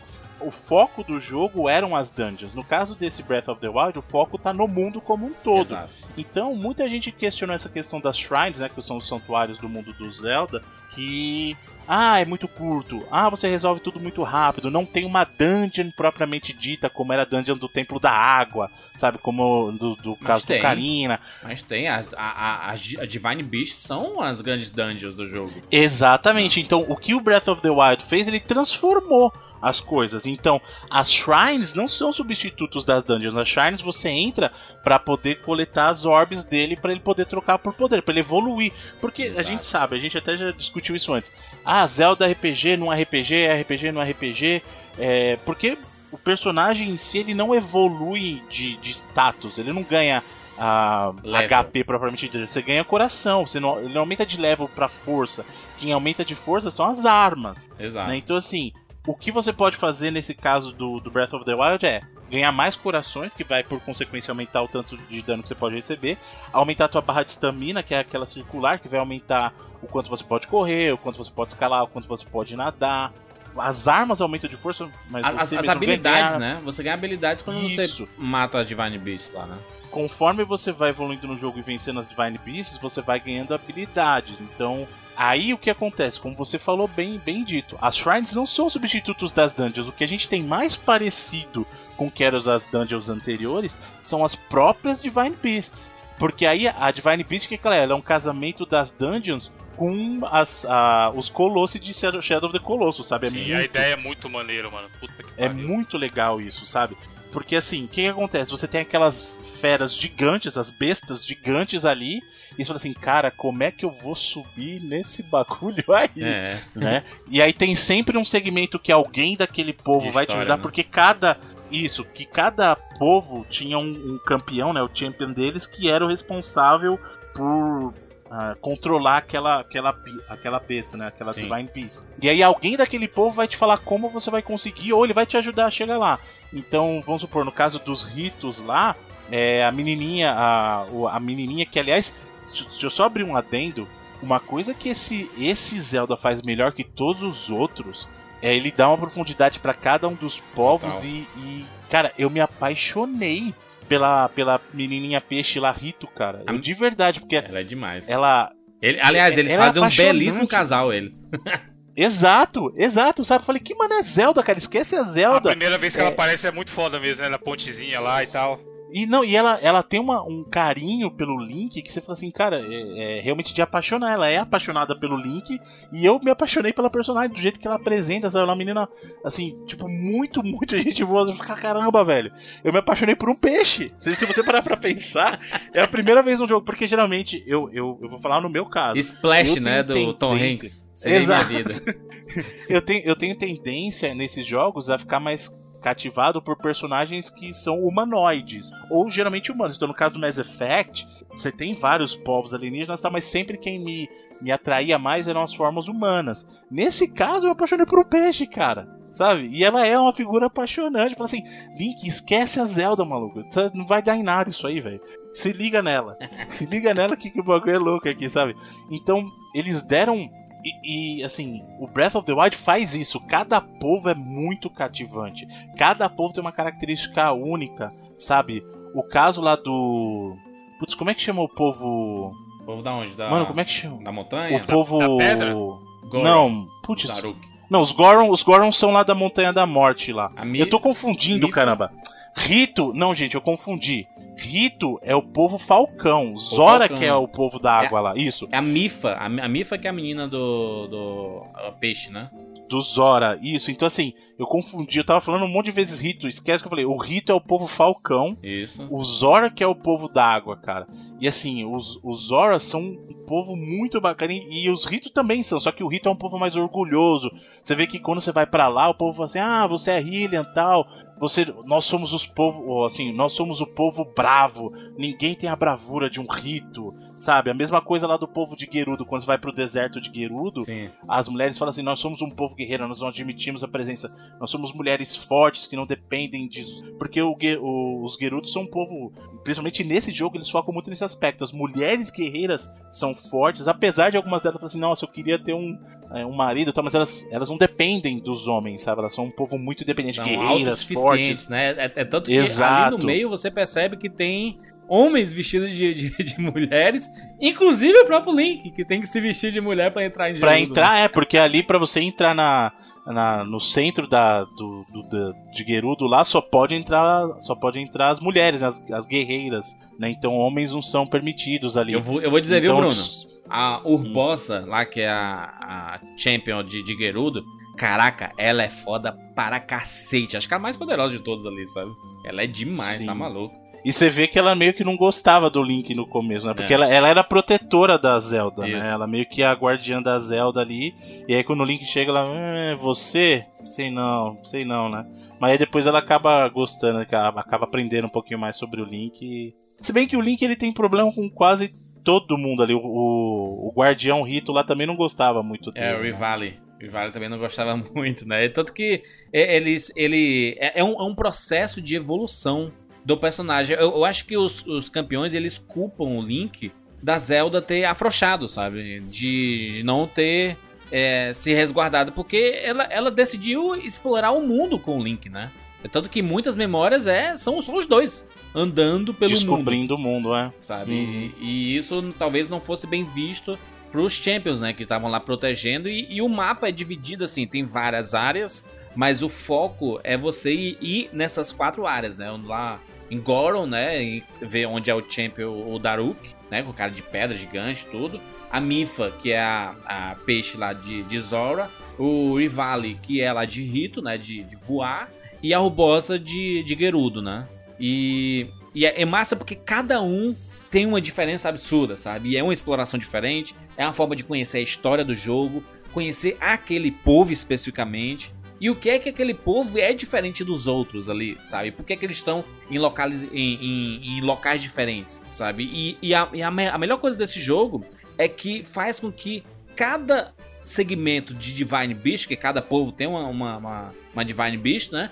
Você explora e você chega nele de uma forma diferente. Tanto da água, você tem que ir lá com, a- com o príncipe lá, peixe, né? Que vai te, te levando. O, o de, de Rito, que o, o guardião lá do. Um parente lá do, do, do Rivali, ele vai voando e você vai pegando, entrando com sua. Seu, seu, seu Skyline, seu. seu para. Como é o nome O gliderzinho lá. Paraglider, paraglider. Paraglider, ex- exatamente. Ele e aí você vai voando pelas pelas rotas de ar, né? E aí você vai voando e você consegue entrar na, na Divine Beast. No próprio elefante que é na, na areia de Gerudo ali, você tem toda uma mecânica, sabe? Eu acho isso daí maravilhoso e é um dos maiores méritos da, do, do jogo é fazer com que cada momento seja diferente e lá dentro tem uma exploração própria, sabe? E você mo- modificar a Divine Beast dentro dela, tipo, a rotação de alguma coisa. Você pode mudar a rotação, aí ela vai girando de uma forma diferente. Ao invés de dela andar pra frente, ela anda pra trás, sabe? É, e são coisas maravilhosas que o jogo oferece e que você tem que entender. E ele não te explica isso, cara. Ele fala assim: olha, Sim. você tem que mudar isso. Não, te vira, chapa. Vo- ele, ele- ele te, ele te coloca no personagem que realmente não sabe nada e tá querendo Uhum. lembrar daquilo tudo, sabe? Isso é uma das coisas mais maravilhosas desse jogo que faz com que você explore, cara. Essa é a palavra do jogo, explorar, sabe? E, e quando fala explorar, não é explorar só o mundo, é explorar as possibilidades, o comando, Sim. sabe? Que não tem nada linear ali. Não, e outra coisa, a gente tá falando da, da questão das Divine Beasts, que elas te dão as habilidades, e aí a habilidade ela não serve só pra um propósito, né? A, a gente falou da questão de como ele te dá uma liberdade, você fala assim, você resolve as coisas do teu jeito, e é verdade. Porque assim, Mesmo dentro de uma shrine que você não pode usar as habilidades das Divine Beasts. Mas quando você ganha aqueles outros poderes lá que são as bombinhas, o, O imã. o imã. é muito maneiro, hein, mano? Você pegar Porra. o poderzinho do imã, porra. Porque aí, poder. aí o que acontece? Você passa a aprender. Ok, você- eu aprendi a usar nesse contexto. Só que aí eles servem pra resolver puzzle no mundo, pra batalha. Quantas É. vezes eu falei assim, ah, cara, eu não vou até lá. Sabe o que eu vou fazer? Eu vou jogar uma bomba redonda aqui por da montanha, ela vai rolar até embaixo. Eu explodo os, ba- eu explodo os barris. E os barris matam os caras queimados. Pronto. então, não, e outra. Assim, você fala assim, eu quero ver se dá pra fazer isso. Aí você vê uma caixa de metal. Aí eu pego uma caixa de metal, aí eu levanto até o mais alto que eu puder, eu vou jogar essa caixa de metal em cima do cara e vou ver se mata o cara. Mata Sim. o cara, E mata, cara. sabe? É Ou então, então você quer. Porra, como é, como, como é que eu faço pra quebrar uma caixa de metal? E você pensa assim. Do lado tem caixa de madeira. Aí você, putz, a caixa de madeira não vai quebrar, né? Se eu jogar uma, uma de madeira em cima da de metal. Mas se eu jogar de metal em cima da de madeira, vai quebrar com certeza. E aí você encontra uma outra caixa de, de, de metal. Aí você, você jogar uma na outra, as duas vão quebrar. Aí você pronto, aí você pega, o- coleta os itens, né? Que tem as rups, os, tem maçã, tem flecha, tem tudo, né? E tem flecha de todo tipo, né? Flecha normal, flecha bomba, flecha Uhum. fogo e tudo, né? E tudo Ó, tem só pra utilidade. Exato, só pra dar um testemunho de uma coisa que aconteceu que foi muito legal, cara, jogando. Quando eu fiz isso, eu falei assim, cara, é muito legal. Porque é o tipo de coisa que falei assim, não vai, vai funcionar, não vai funcionar, vamos ver se funciona. Eu a gente tava falando sobre a questão dos, dos raios que acertam as armas de metal, né? Então quando você sai, quando você tá na tempestade, ou você desequipa qualquer arma, você tira ela de você, ou você fica com armas de madeira. Você vê como é muito inteligente o sistema desse jogo, cara. Ele identifica que tipo de material que tá sendo usado e se ele atrai ou não. E aí o que que tava? Eu tava com uma lança fraca de metal. E como eu falei, eu não uso arma forte até que eu descarte minhas armas fracas, né? E aí eu tinha um monte de inimigo pra matar, com uma arma fraca. Uma lança de metal, vai vendo. Uma lança enferrujada ainda. Aí o que, que eu fiz? Eu tava na área de tempestade começou. Faz carro dizendo que vai explodir. Aí eu falei, você sabe o que eu vou fazer? Tá um monte de inimigo ali, eu vou jogar a lança no meio deles. Na hora que tiver pra explodir o raio. Batata! Eu joguei a lança, a lança pegou o raio, acertou ela bem na hora e todo mundo morreu eletrificado. Falei, putz, que. Isso é maravilhoso, né, mano? foda. Puta que pariu, que jogo, mano. Esse é o momento que o cara joga o controle pro alto, tá ligado? Porque é o tipo, é exatamente o que o Evandro falou. O jogo, ele, ele, te, ele te ameaça pensar diferente, e quando você pensa diferente, ele fala, tá aí o resultado que você pensou, cara. Sabe? É muito, muito foda. Não, quando a primeira vez que eu coloquei que a caixa, caixa com maçã, tem aos montes no jogo, né? Você quebra a caixa e as maçãzinhas dentro. Aí você bota fogo na caixa e a maçã sai, sai cozida já, sei lá, como você queira chamar. É muito genial, mano. Porque podia, o jogo podia entender, ah, beleza, ele destruiu o fogo com a caixa, ele usou o fogo pra destruir a caixa, beleza, ele vai ganhar a maçã. Só que não, já que a, a caixa tava queimada, obviamente que a maçã também tem que queimar junto, porra. E é muito Ou quando você cara. joga comida, você tá numa montanha gelada, jogou a comida, a comida congela.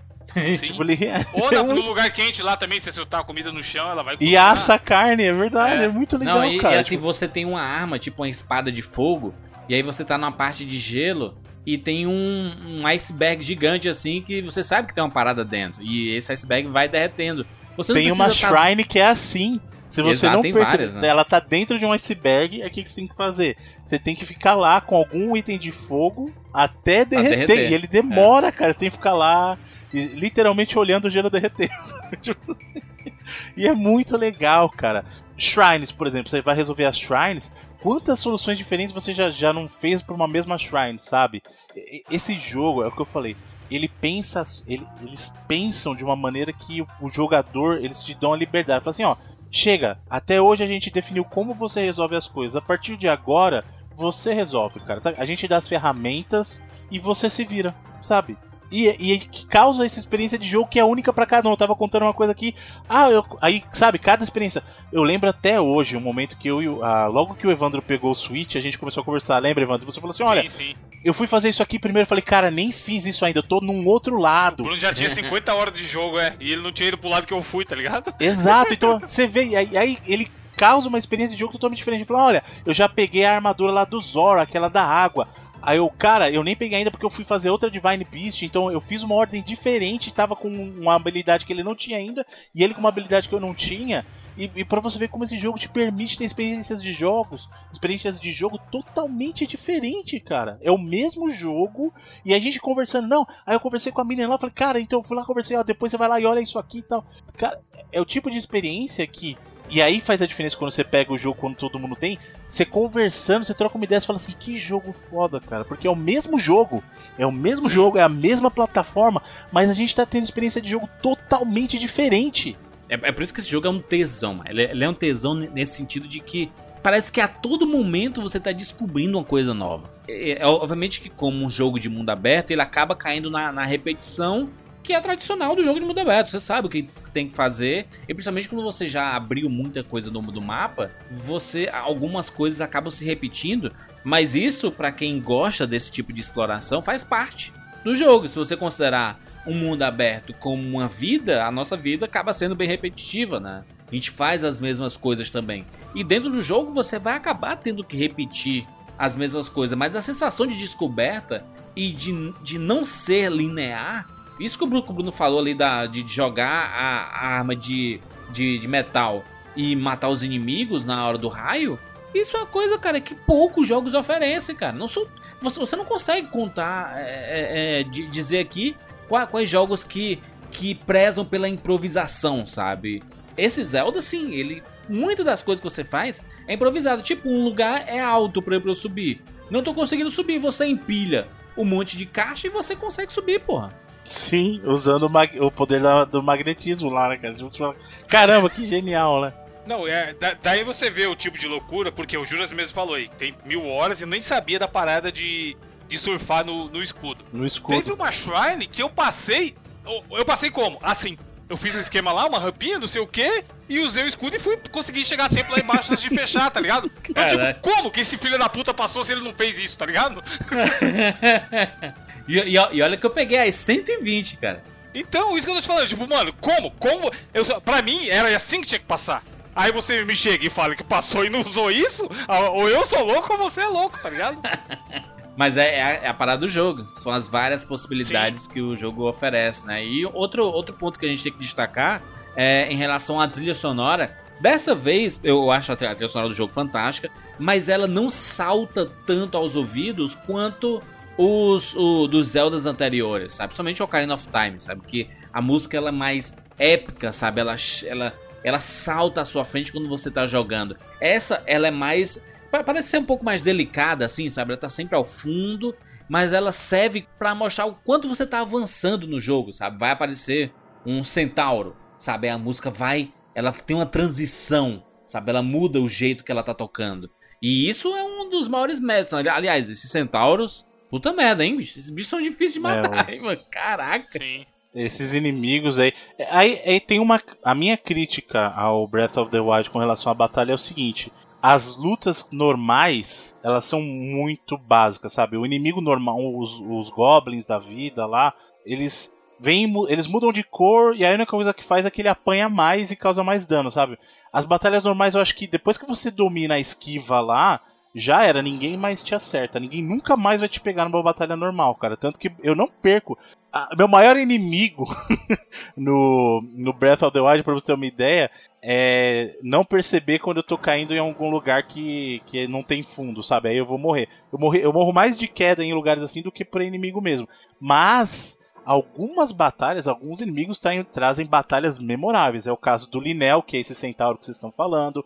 É o caso dos talos, que são aqueles inimigos de pedra, que aí você tem o talos de gelo, Sim. Tal, que são batalhas Você tem que escalar ele pra, pra, pra bater Não, na, é maneiro, na pedra que tem em cima. Aliás, essa coleta de pedras também faz... É, ah, olha, você, só o que você faz nesse jogo é coletar, né? Tanto que você tem que é, colocar... É, você tem que fazer upgrades, né? De espaços, né? No, na, uhum. no seu inventário lá para você poder colocar mais coisas, né? E, e tem, tem, tem aquele que perde o olho, né? O, o ciclope, né? Um ciclopezão gordão assim, Sim, que aí você atira nele, você vai atirando no olho dele, exato. Aí tem o esqueleto tem o... também, né? O esqueletão grandão. É, o que muda dos esqueletos uh, é que tem as versões de esqueletos normais e aí o, o, esqueleto em teoria é imortal a menos que você acerte a cabeça, né? Isso, exatamente. E Bruno, Bruno, hum. os dragões voadores, Bruno, meu Deus! Puta que pariu. Que coisa, Até hoje eu só derrotei um que eu, e eu acho que o que eu derrotei nem derrotei na verdade, que era porque precisava fazer a missão lá, mas Eu não me atrevo a chegar neles, porque eles você morre só de chegar perto, dependendo do elemento dele. Ele voando, né, cara? E ele fica soltando, você, se você atirar nele,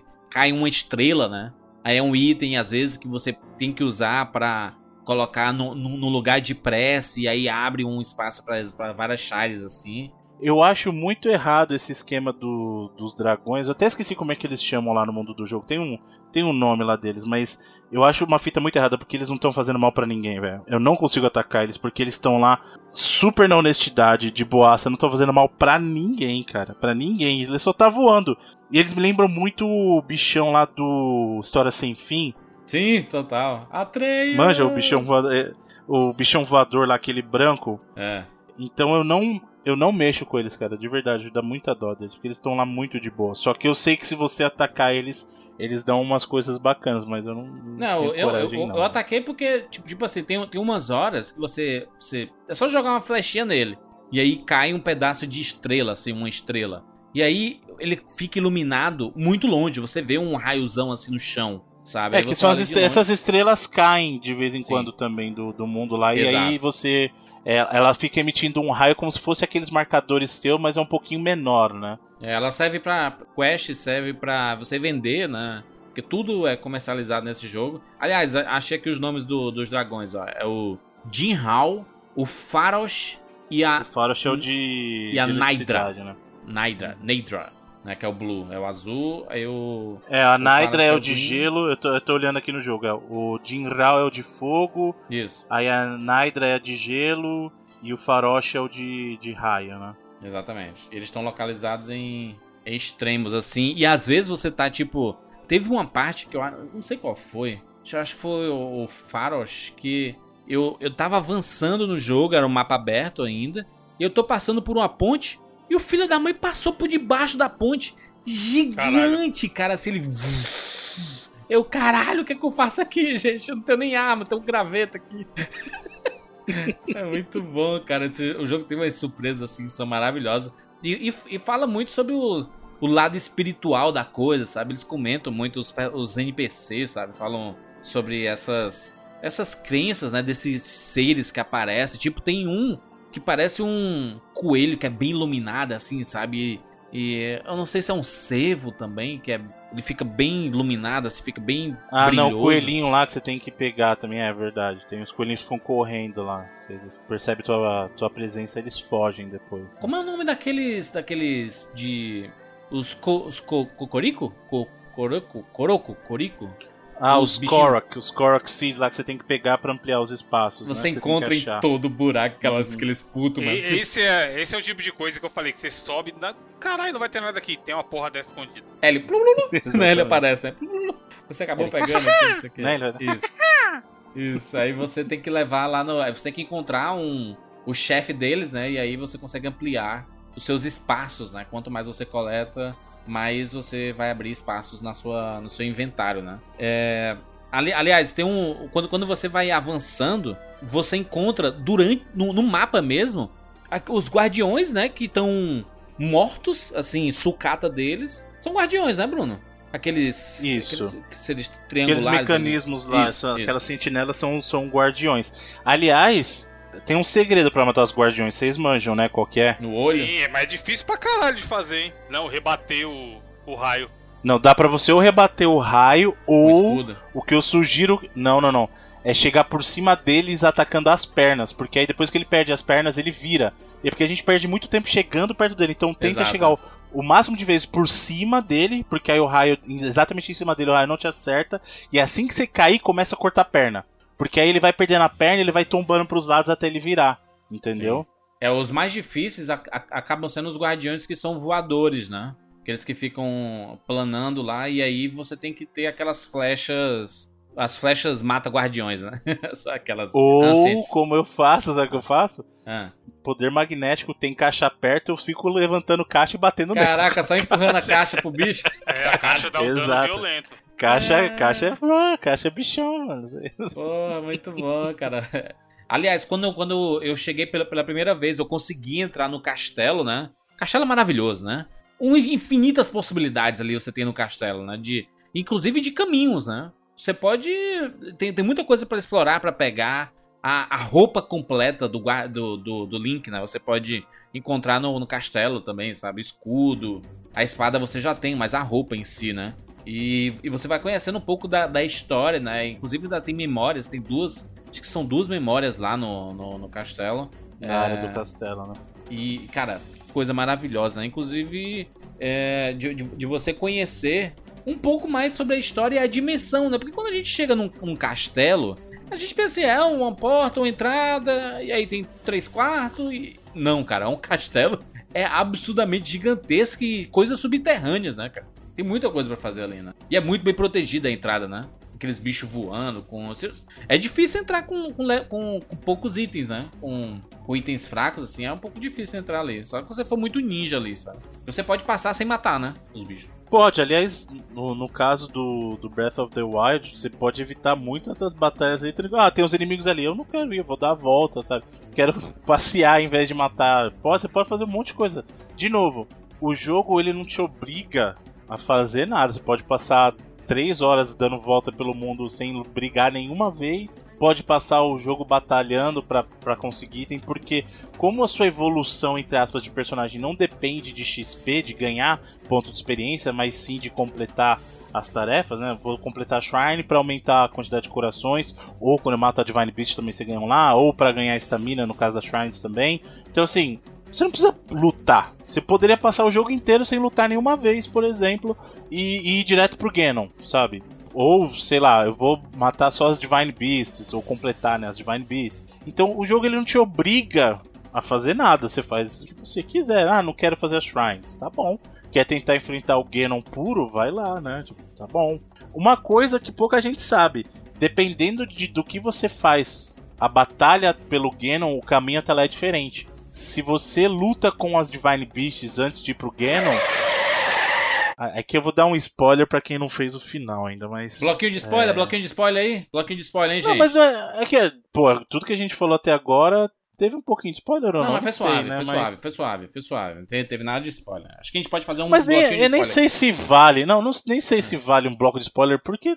Tudo- O que, que tem de spoiler de Zelda, cara? A história é, É, bem Zelda. leve. Acho que a gente falou, não tem. Mas Não, saiba. esse é um caso clássico. Esse jogo é um caso clássico que o que importa é a jornada. é, Não mas detalhe. é. O cara pode jogar 200 horas, nem terminar o jogo e achar o Exato. jogo maneiríssimo. Eu conheço gente, de verdade. Tem gente que tem 300 horas e não foi lutar com o Ganon ainda, cara. E tá se divertindo horrores.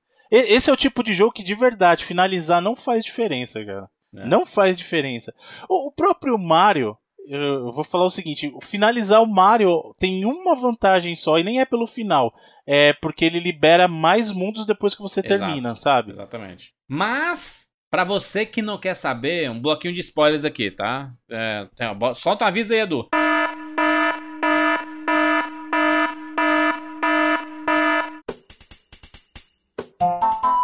Solta um aviso aí que a gente vai falar um, um pouquinho de spoiler pra quem não, não gosta de ser estragado a história, tá bom? E aí a gente volta daqui dois minutos. É, mas, Bru- Bruno, tem dois finais, né? O jogo só Tem. tem dois finais. Tem, tem. Primeiro, primeiro porque você enfrenta os.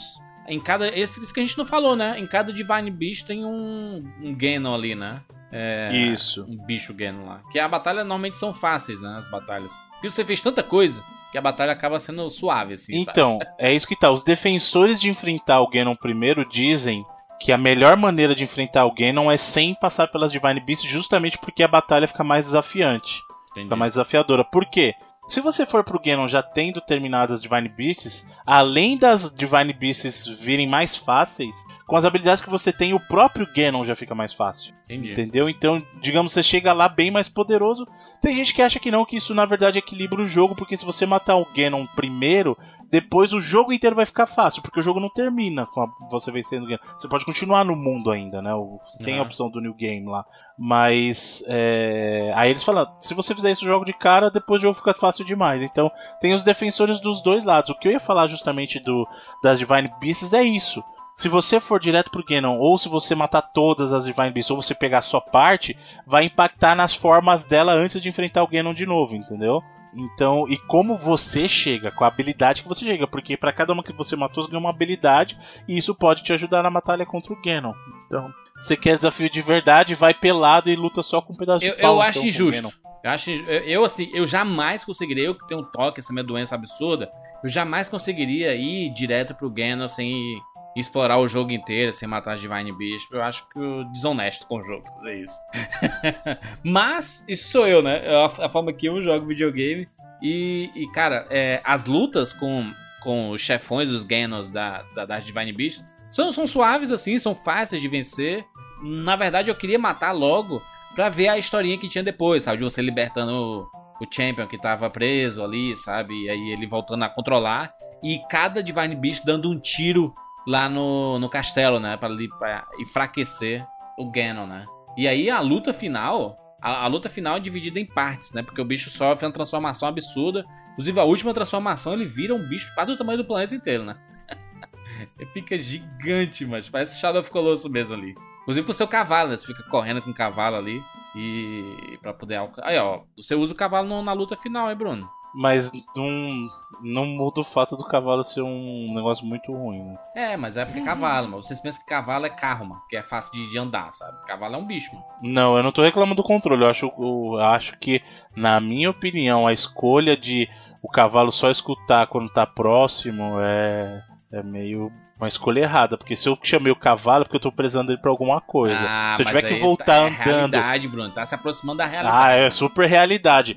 Tão real que se eu chegar no estábulo e falar assim, transporta meu cavalo pra cá, ele transporta. Super real. É igual assim, aí ele dá uma piscada, vale. ele dá uma piscada no tempo, aí avança. Você tá de brincadeira. Tempo. Porque assim, eu vou te falar uma coisa. O sistema de transporte se eu tiver do, que andar, do Zelda é o melhor então, do Não é não.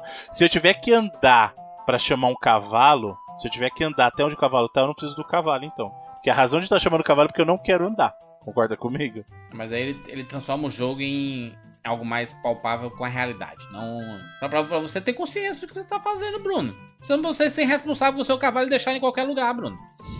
Pronto. Então você tá falando que o Witcher Todo jogo que veio antes é dele, você subiava e chamava, tudo é responsável. Você, você não se importa com. Inclusive, você pode dar nome aos cavalos, né? Fica dando nome aos cavalos. Eu dei os nomes nada a ver pros bichos, mano. É, eu dei nome pra um cavalo só pra nunca mais. Era um cavalo branquinho, eu chamei ele de Snow e pronto. Aí depois eu falei, ah, que negócio chato. Caraca, eu dei, eu, eu, eu dei o nome assim, tipo assim, eu, eu peguei um cavalo, o bicho é brabo, aí eu chamei de brabo. aí eu peguei. Aí cavalo peguei um. preto, Jandira criativão. O meu é, chamava pé de Black. pano, mano. Vocês estão tudo errado. É, eu pegava o cavalo, não, aí eu, o, o, o, cavalo era grande, gigante, assim, é o nome dele, gigante. cavalo grande. Kid Bengala. e tem uns cavalos bonitão, né? Puta, velho. Tem uns que são voados, mano. Os que parecem que estão voando. Eu, eu gosto. Eu, eu, eu, eu quis homenagear a, o cavalo clássico do universo Zelda, mas. Não... E pois Epona. É, eu pus Epona, mas nem, nem parece, eu fiquei comparando depois e não. Não tem nada a ver. Não parece, não. É triste, né? Não, Pegou não, não um cavalo, cavalo branco e chamou de Epona, então. Exato. Não, foi, foi, um cavalo meio dourado, assim, meio branco dourado. Assim. Eu chamei não curti muito, não. Mas, cara, visual do personagem. Tem uma vez que eu postei, né? Porque a internet é isso, né? Você postou que tá jogando, aí o visual do meu personagem todo nada a ver, sabe? Uma calça de uma cor, a roupa de outra a, o capacete de outra, é uma arma colorida e um monte de coisa assim.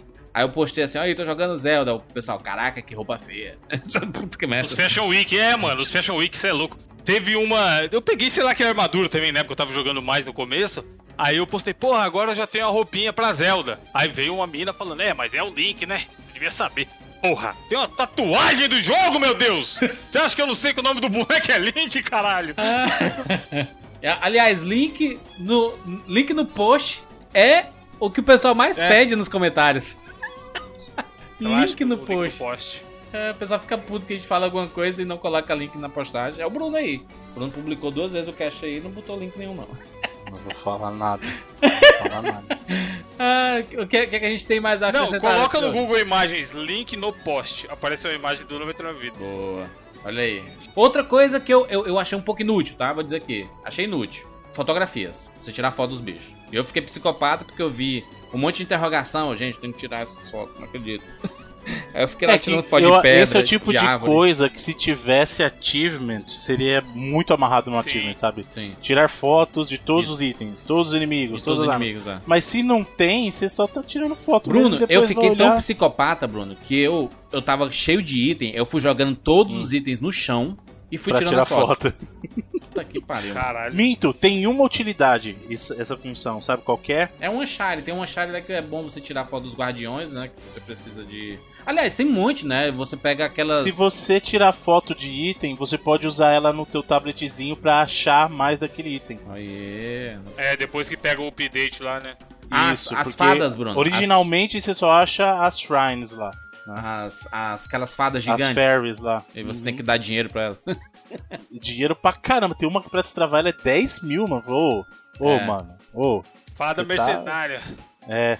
Me dá dinheiro que eu te ajudo. Falou, você tá. Isso é suborno, Fada mano. pilantra, né? E, e aí você consegue aprimorar as suas, né? Suas, suas armaduras, né? Inclusive melhorar a. Fazer upgrade, né? As armas. E é difícil porque você precisa de um monte de itens. E você não consegue saber muito bem que itens você precisa. A não ser se você já, já tem um monte de item carregando. Aí você sabe assim, hum, pra esse aqui eu preciso de um peixe, de uma maçã e uma pedra. Pra você desbloquear. Aí você vai lá pescar os peixes. Você fica procurando. Eu, putz, né? Passei muito tempo dentro d'água. Fiquei triste por não ter uma varinha pra estar tá, pescando. Eu tinha que ficar nadando procurando os peixes. Era triste fazer isso. Ou, ou então atirando flecha, né? Você fica. tchuf, tchuf, Aí os peixes ficam flu- flutuando e você pega os peixes lá. É, Armadura da água, Juras. Armadura da água. Você Maravilhosa, hein? Pra peixe. subir cachoeira. Não, mas tô dizendo assim, você nada mais rápido e você consegue pegar os peixes nadando. Sim, sim. E, e, e- e fica uma fantástica você subir cachoeira, hein, Bruno? E você. A animação é foda. Você fica. Sim, é muito legal. Aí você sobe lá, é muito bom. Zora é um dos melhores, melhores ambientes, assim, de- do, do jogo. E os NPCs são maravilhosos, mas são. Em, em termos de arte, eles são muito diferentes, assim, sabe? E cada um tem a sua particularidade daquele povo, sabe? Eu achei isso fantástico. Acho que Zelda, e- esse é. É, não, não é hipérbole dizer que é o melhor Zelda de todos os tempos, assim, sabe, cara? Porque o impacto que ele tem na franquia foi revolucionário. Tem, tem jogos que vão sair nas sequências e vão melhorando e tudo mais. Esse revolucionou a franquia inteira, sabe? Então não tem como dizer que, que, não, que não é o melhor. Obviamente você pode dizer assim, cara, prefiro a Link to the Past, que é mais saudosista pra mim, no Super Nintendo. Ou Ocarina of Time, que faz parte da minha formação como jogador de videogame e tudo mais. Mas eu acho que daqui a alguns anos, Zelda ainda vai ser um jogo, esse a Breath of the Wild, é, vai, ser, vai ser um jogo muito comentado, sabe? Vai ser, vai ser muito lembrado também. Assim como o Witcher 3 é um jogo lembrado e a gente, quando fez o podcast sobre ele, a gente falou, né? Pô, vamos falar ainda muito sobre o Witcher 3 porque o que ele trouxe foi uma revolução absurda pro gênero, né? Vamos pras notas? Precisa? Vamos pras notas aí de 0 a 99 vidas para a lenda da Zelda. Na verdade, a lenda do Link, né? Que o pobrezinho tava dormindo aí, acordou. Coitado. Acordou no mundo. acordou no meio do mundo assim, gente, o que, que eu faço? Sozinho no mundo. Sem lembrança Tava no nenhuma. spa. Tava no spazinho da alegria lá, anos, cuidando Uma da pele. ressaca. Uma ressaca da porra, 100 anos dormindo. As costas doendo. Evandrinho de Fritas, nota, por favor. Cara, esse jogo foi o jogo que me fez comprar o, vi- o videogame.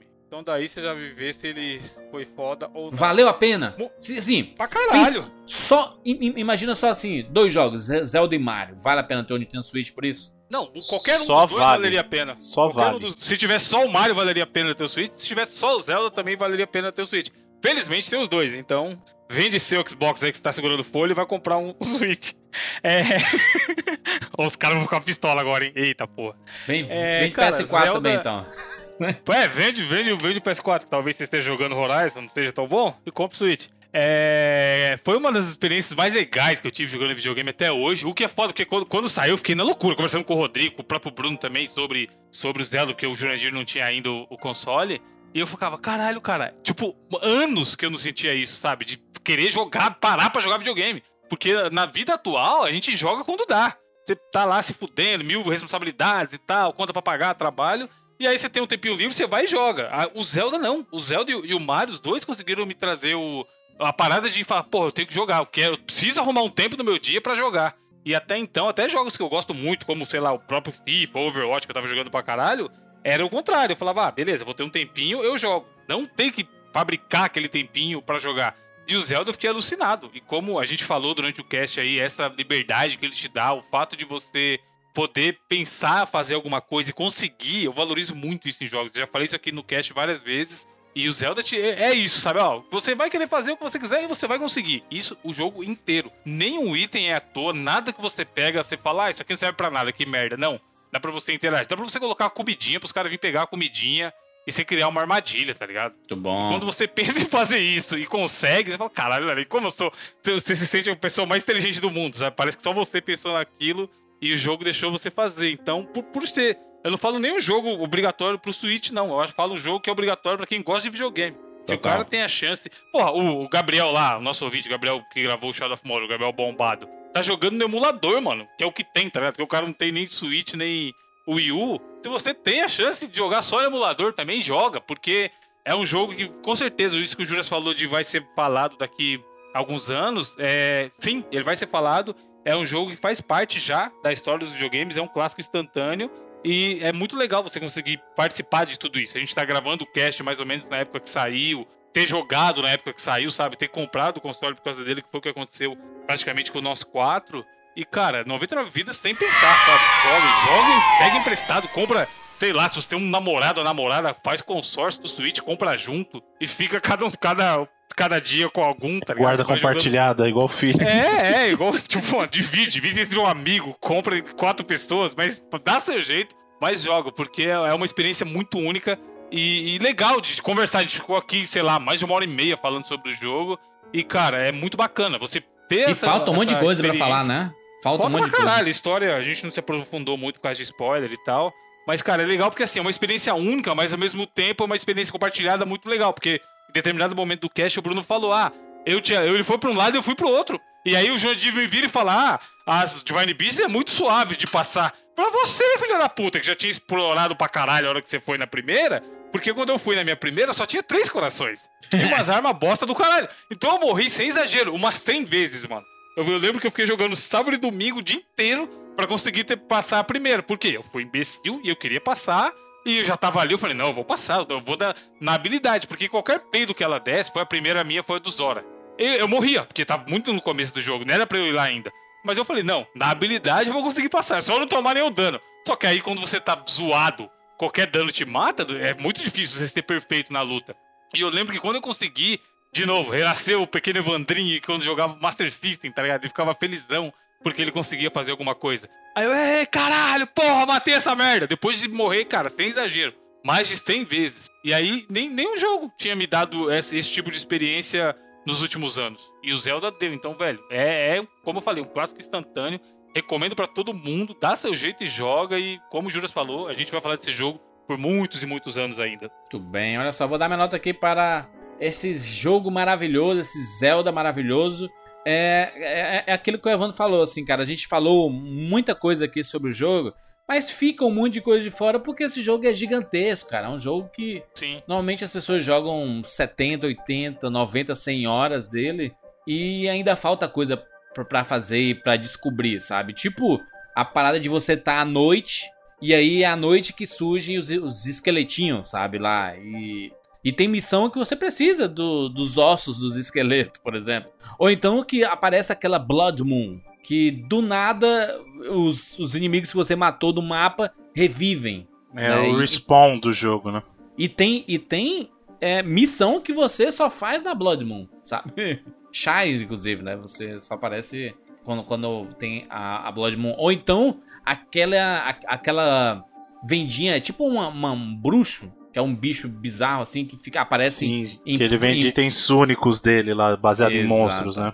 Você pode pegar máscaras dos inimigos do jogo. E aí você passa pelos inimigos e você não é reconhecido como inimigo. Que coisa maravilhosa isso, né? Olha isso, que fantástico. É, o, o jogo tem muitas possibilidades, sabe? Eu acho que ele faz você experimentar um pouco de cada universo que você tá passando. Tanto do gelo, do fogo, de, de Gerudo ali na, na, na- no deserto. Maravilhoso, cara. Até hoje tem um bicho lá que fica andando embaixo. Eu nunca consegui matar aquele bicho, Bruno. Tem tipo um tubarão da, da areia que fica lá. Aí ele sobe do nada, dá um pulo gigantesco. Ah, eu sei qual que é, né? Nunca O- matei esse bicho.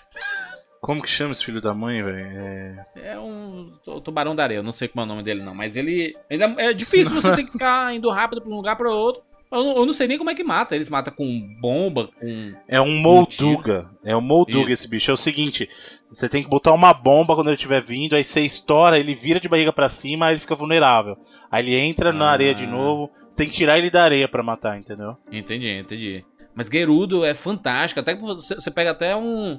tipo uma foquinha, né? Que ela vai pela areia e você vira um, um transporte seu, sabe? É, Você vai surfando É. na areia. É macho, ma- maravilhoso aquilo ali. Inclusive, pra, pra entrar na, no, no, no elefante, você tá com uma, né? Porque você fica, tem que ir bem rápido, assim, o bicho tá se movimentando lá, você tá, Uhum. tem que atirar nos pés deles. É, e, e, e Gerudo mesmo, cara, você tem que pegar a roupa e se vestir de mulher e entrar lá pra vocês poder conversar com a, chefe de, de Gerudo e tudo mais. E, Uhum. po- e ela poder te ajudar a, a entrar na, na Divine Beast, né, cara? O jogo é maravilhoso, ele é gigantesco e infinitas possibilidades. Quando, quando eu zerei, tem, tem dois finais, né? Um com, sem pegar todas as chaves e um pegando tudo, né? E, Na verdade, e- você enfrenta. Você tem que pegar as Divine Beasts e aí coletar os Isso. itens e a Master Sword, aí você vê o final verdadeiro. né? Exatamente. Mas não é, não é nada, meu Deus, olha que absurdo. que É uma final. extensão do final normal, né? Na verdade, você vê um pouquinho a mais. É um pouquinho frustrante o final, na verdade, na minha opinião, tá? Eu, eu esperava um finalzão doideirão, casamento Star Wars 4, sabe? Mas. Cara, Final de Mas novela, né? Casamento. Não, o que eu queria é que eles ficassem justos, não é possível que o Ze- o Zelda, a Zelda e o Link não vão, sabe? Porque, cara, eles são um esforço muito Jurandir, grande, mano. Jurandir, 30 anos de, de franquia Zelda, 30 anos de franquia Mario. Quando você já viu efetivamente eles terminarem juntos alguma vez? É, não, mas é, eu, eu, eu não, não, não quero morrer sem ver o, o- a, a concretização da parada. entendeu? Não é possível, mano. Eles estão mexendo com meus sentimentos, Nintendo. e eu já falei, nesse, eu nesse jogo, nesse jogo o Link tinha que estar com a menininha Zora lá, mano. Não tinha nada que estar com a Zelda. Também acho, também acho. Eu gosto, gosto mais das horas, da, da Mifa. Fantástico. Zé- Link e Mifa. Melhor casal do mundo. Deve até ter. Procura aí na internet, Link e Mifa. Deve ter. Certeza que tem fanfic disso aí. Certeza. Sem regra 34, por favor. Porra, eu já achei. Cara, que negócio maravilhoso esses dois juntos. Ó, olha, olha a imagem aqui, ó. Dá pra vocês aí. Capa do cast. Poderia ser, mas. Mas olha isso, ó. Olha que imagem bonita. Olha que. Esses dois são maravilhosos juntos, cara. Olha isso. Mano, os caras adultos chipando, pra usar a palavra do- dos jovens, boneco de videogame, vai. Bom. Tem que ser, lá, tem que ser, mano. A gente, a gente joga esses jogos pra isso, mano. Esses dois são maravilhosos. assim. Esse aqui, esse aqui é mais bonitinho. Esse aqui é Kawaii. Kawaii, igual a pessoa fala, já que a gente tá falando a linguagem do- dos jovens de hoje. Esse aqui é Kawaii, ó. Kawaii. Cadê o link? Mano, eu quero o link com os, com os gerudos do curso, você viu uma E- vez. As mulheres tudo de 2 metros de altura. É, gente, 99 vidas para esse jogo maravilhoso, um dos melhores da geração. Lembraremos lá quando essa geração acabar, se é que vai acabar um dia essa geração, a gente vai fazer o nosso resumão lá e com certeza esse jogo, o bafo do menino monstro, vai estar no- monstro. na, na lista de melhores da geração, com certeza absoluta. Que jogaço, que jogaço, que jogaço. Bruno, Eu só quero deixar claro que o pessoal exagera às vezes, que se você colocar lá no Google a pesquisa que o Evandro sugeriu, Link Gerudo, dá uma olhada como o pessoal leva um pouquinho aos extremos as coisas aí. Link Gerudo. Porra. Sensualizar o Link, hein? Aí complica, né, meu povo? Aí não. Olha, olha que arte. Gente, olha que arte maravilhosa desse jogo. ó. Olha isso. Sério, a- espera abrir porque é grande aí. Mas olha que desenho. Puta que pariu, mano.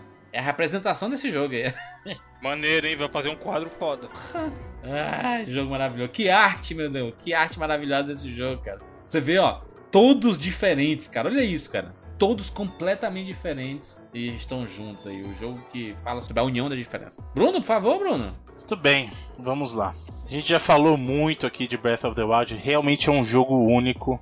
Na minha opinião, se o Switch tivesse só Zelda Breath of the Wild já valeria. Inclusive se, vamos supor, acabou a biblioteca do Switch. É o que tem hoje, acabou, nunca mais vai sair mais nada.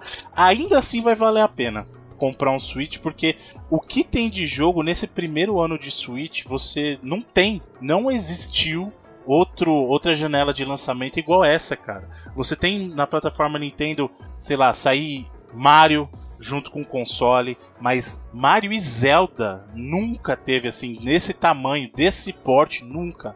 Nunca teve na história dos videogames, cara. Um videogame que lançou assim, sabe? O primeiro ano de lançamento monstro. E, e Zelda é, é esse tipo de jogo. Sabe? Breath of the Wild é um jogo que, como a gente falou, ele não, é que ele inventa as coisas, ele pega ideias que já existem, mas elevou para um outro nível, cara. Que agora é referência. Os jogos vão ter que correr atrás para ver o que vai ser. Não, e Bruno, é legal falar também, porque assim, vocês falaram aí no começar, saiu pro, pro Wii U e pro Switch. É, seria normal o jogo ser, como ele foi meio que requentado para sair nos dois, ele não ser tão. Ele podia ser um jogo top pro Wii U, mas por ser um jogo de começo de geração do Switch, ele podia ser um jogo ah, não tão bom. E o Zelda ele tem um nível de qualidade tão alto. Por exemplo, Play 4. Era o que os primeiros jogos? De Resogun da vida, sei lá, Era sabe? Resogun. Não era um jogo. É, não é um jogo memorável. Você, Aham. você não vai falar do Resogun, mano, cinco anos depois que ele saiu. O Zelda não. A gente vai falar, certeza. Isso o Juras falou de ao final da geração ele vai ser um jogo lembrado. É, é- vai, com certeza, sabe? E é muito difícil, cara. Como eu falei, ele, ele é um jogo que é final de uma geração e começo de outra. E aí o Switch te traz um dos melhores jogos de todos os tempos no começo da sua geração, sabe? Começo do seu, seu ciclo de vida do console. É um jogo histórico, realmente. É um pouco assustador também, né? É um pouco assustador porque dá Muito. uma responsabilidade muito grande pro Nintendo Switch de, de, de, assim, O que, que vai seguir, dele né? daqui. Não, dele não se resumir ao Zelda e o Mario ali, entendeu? E aí o Então, resto, cada mas o, o pessoal já afirmou que tá trabalhando já, inclusive, no próximo jogo da franquia Zelda, cara. Então, vamos ver o que vai ser, né? Porque agora a expectativa é, agora que Zelda chegou nesse ponto, como é que vai ser daqui pra frente, cara? Como é que você evolui daqui, sabe? Ou será que não evolui? Será que vai ser um caminho totalmente diferente? Uma volta pro 2D, por exemplo, quem sabe? Não se sabe, é justamente isso, é o inesperado. Era Como Donkey Kong. Donkey Kong e Metroid, meu filho. Dois, tô aguardando aí. Metroid Prime vem, eu queria o Metroid 2D, né, mano? Mas vamos, vamos ver. Vai ver. Vamos ver o Quero que Mega. Man X de volta. Mega Man X de volta. Capcom, traz de volta. Ó, vai Entendo. sair a coletânea do Mega Man X aí pro Switch, hein, mano. Quero jogo novo. Tem o Mega Man 11, novo vai ser o Mega Man 11. Que é o Mega Man pequenininho ainda, o Mega Man Jr., é o cabeçudinho. Mas voltando a Breath of the Wild. Fantástico, maravilhoso, porém, eu ainda enxergo, eu ainda enxergo alguns problemas. Monte Cavalo. Não, eu já falei que o jogo pra mim, pra ter 99 vidas, eu não posso enxergar problemas. No caso de Zelda, ele é um jogo maravilhoso, gastei mais de 100 horas nele, porém tem algumas coisas que realmente me irritam, me irritam de verdade. Ah, não tiram o Combate. brilho do jogo, tá? Combate mas, não é Horizon. mas tiram... Não, Zelda pra mim, na minha lista foi, foi melhor que Horizon, diferente do senhor que manipulou a lista e colocou Mario pra baixo de Horizon só pra Zelda ganhar, a minha lista lá prova que Mario e Zelda estão acima de Horizon pra mim, como jogos do ano, né? Ah, inclusive até justifiquei o do porquê Zelda pra mim ele é melhor que Horizon no próprio cast dos melhores do ano. Mas isso não quer dizer que o jo- o jogo seja perfeito. Ele é um ótimo jogo e nem precisa ser perfeito. Porém as coisas que ele tem me irritam um pouquinho. Essa questão do cavalo é, pode parecer bobeira, mas é uma mecânica que funciona tão bem em outros jogos, eles mudaram por mudar só. E torna o cavalo, na minha visão, inútil. Eu prefiro andar ou prefiro usar o glider do que usar o cavalo, porque é inconveniente. Se eu preciso do cavalo é porque eu não quero andar, é porque se eu tiver que andar até onde o cavalo tá, ou se eu tiver que andar até um estábulo para chamar um cavalo, totalmente tira o propósito de eu ter chamado o cavalo. Witcher funciona bem assim. Eu chamei o cavalo, o cavalo veio. Tá? Ah, mas é pra simular o mundo real. Então que o cavalo não, não possa ser teletransportado para estábulo também, né? Então eu acho, ah, é ruim. Foi uma escolha de design. Pra mim não casou. Isso pra mim tira a funcionalidade de um cavalo, que é uma coisa, por exemplo, que eu elogiei pra caramba armadura. O Breath of the Wild faz uma coisa que Horizon não faz. Horizon pra mim, depois que eu peguei a armadura lá, que você tem uma quest pra pegar a armadura, que depois você não pega mais nada. Aquela armadura você vai usar ela pra sempre, vai grudar no teu corpo. Breath of the Wild faz uma coisa linda com as armaduras, é que é justamente fazer tudo, tudo ser útil. Ca- Cada armadura é útil por uma, por uma situação, entendeu? E aí você tem um cavalo que pra mim ele ficou inútil em função de uma escolha de design. Então entende como eu esperaria que ele fosse tão lapidado quanto foi o caso das armaduras? Mas ele te deu opções, Bruno. Não. Você pode não querer usar o cavalo, por exemplo. Exato, é o que, aí então invalidou a essência do cavalo. Tanto é que eles sabem que é um problema, opção. tanto que eles sabem que é um problema, que eu vou te dar um exemplo do caso do DLC, o segundo DLC lá que saiu, que tem a moto. A moto você pode chamar em qualquer lugar do mapa. Ou seja, eles sabem que esse negócio do cavalo é um problema. E aí eles colocaram a moto que você chama em qualquer ponto do cenário. Aí, a Entendeu? Nintendo resolveu. 99 vidas. Se ela resolveu, Quer dizer que, é um- quer dizer que não era um problema? Se você, como é que você resolve algo que não era um problema? Entendeu? Mas isso é a minha opinião. Pode ter gente que ficou amarradaça nesse negócio do cavalo e beleza, acho justo. Mas é um problema pra mim. E o negócio da arma que eu falei é, acaba virando um estorvo, porque assim, o jogo não tá me incentivando a usar mais armas, ele tá me incentivando a economizar as armas e ficar gerenciando um inventário de armas fortes. É o que eu falei, no meu caso, funcionou ao contrário. Porque eu tô o tempo todo com guardando as armas fortes, sabe? E eu acho que seria muito mais legal se as armas fossem o mesmo caso das armaduras. Você precisa ter no teu inventário um tipo de arma específico para um tipo de inimigo específico. Até tem. Por exemplo, tem inimigos que são mais fracos para fogo. Então, isso já não é razão suficiente para eu ter no meu inventário uma arma de fogo? Então eu já não alternar, alternaria as armas de qualquer maneira? Esse caso das armas É. quebrarem só torna o inventário um pouquinho mais chato de, de gerenciar. Na minha visão. Eu demorei, Bruno, inclusive, pra, pra, pra entender que aquelas jangadinhas ali eu tinha que estar com aquela arma de folha, né? Que você gera o vento e aí a jangadinha vai andar. Eu demorei pra entender ali, sabe? Eu disse, cara, como é que essa jangada vai se mexer? Não tem nada aqui, não tem um, uma parada. E depois, tem na algumas cagada, assim, tinha um opções, inimigo né? perto. Tem algumas opções. A, a, Ah. Korok, a Korok Leaf que você tá falando, que é a, a flor, Isso. a folha lá que você tem que abanar, é uma. Que eu acho que é a primeira que todo mundo recorre. Mas você pode, por É. exemplo, tacar fogo em lugar próximo, e aí o fogo, não sei se você já percebeu, ele sempre solta um bafo quente, então ele move ali também. Solta. Tem, você pode usar o Stasis ali, que é aquela habilidade que para o negócio no lugar, depois bater nela, e aí você sobe em Ah, cima e ela é. vai longe. Então tem, tem Sim. umas opções de movimento também. Mas essa que você falou realmente é a que o povo mais usa. É a... Então vou guardar. Mas aí é legal, entendeu? Ó, eu vou reservar um slot pra guardar uma Korok Leaf, por exemplo, que eu preciso. Isso é válido, entendeu? Isso é super válido. Eu acho isso muito legal.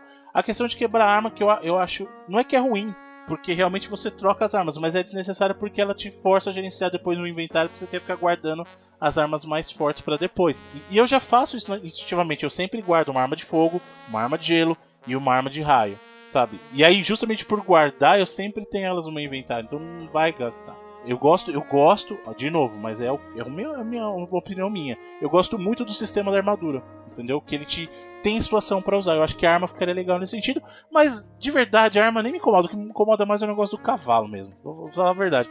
Minha nota pra Breath of the Wild é 98 vidas. Que tristeza. 98 em Ô, homenagem ao Ocarina of Time. Saiu em 98. Exatamente, é homenagem.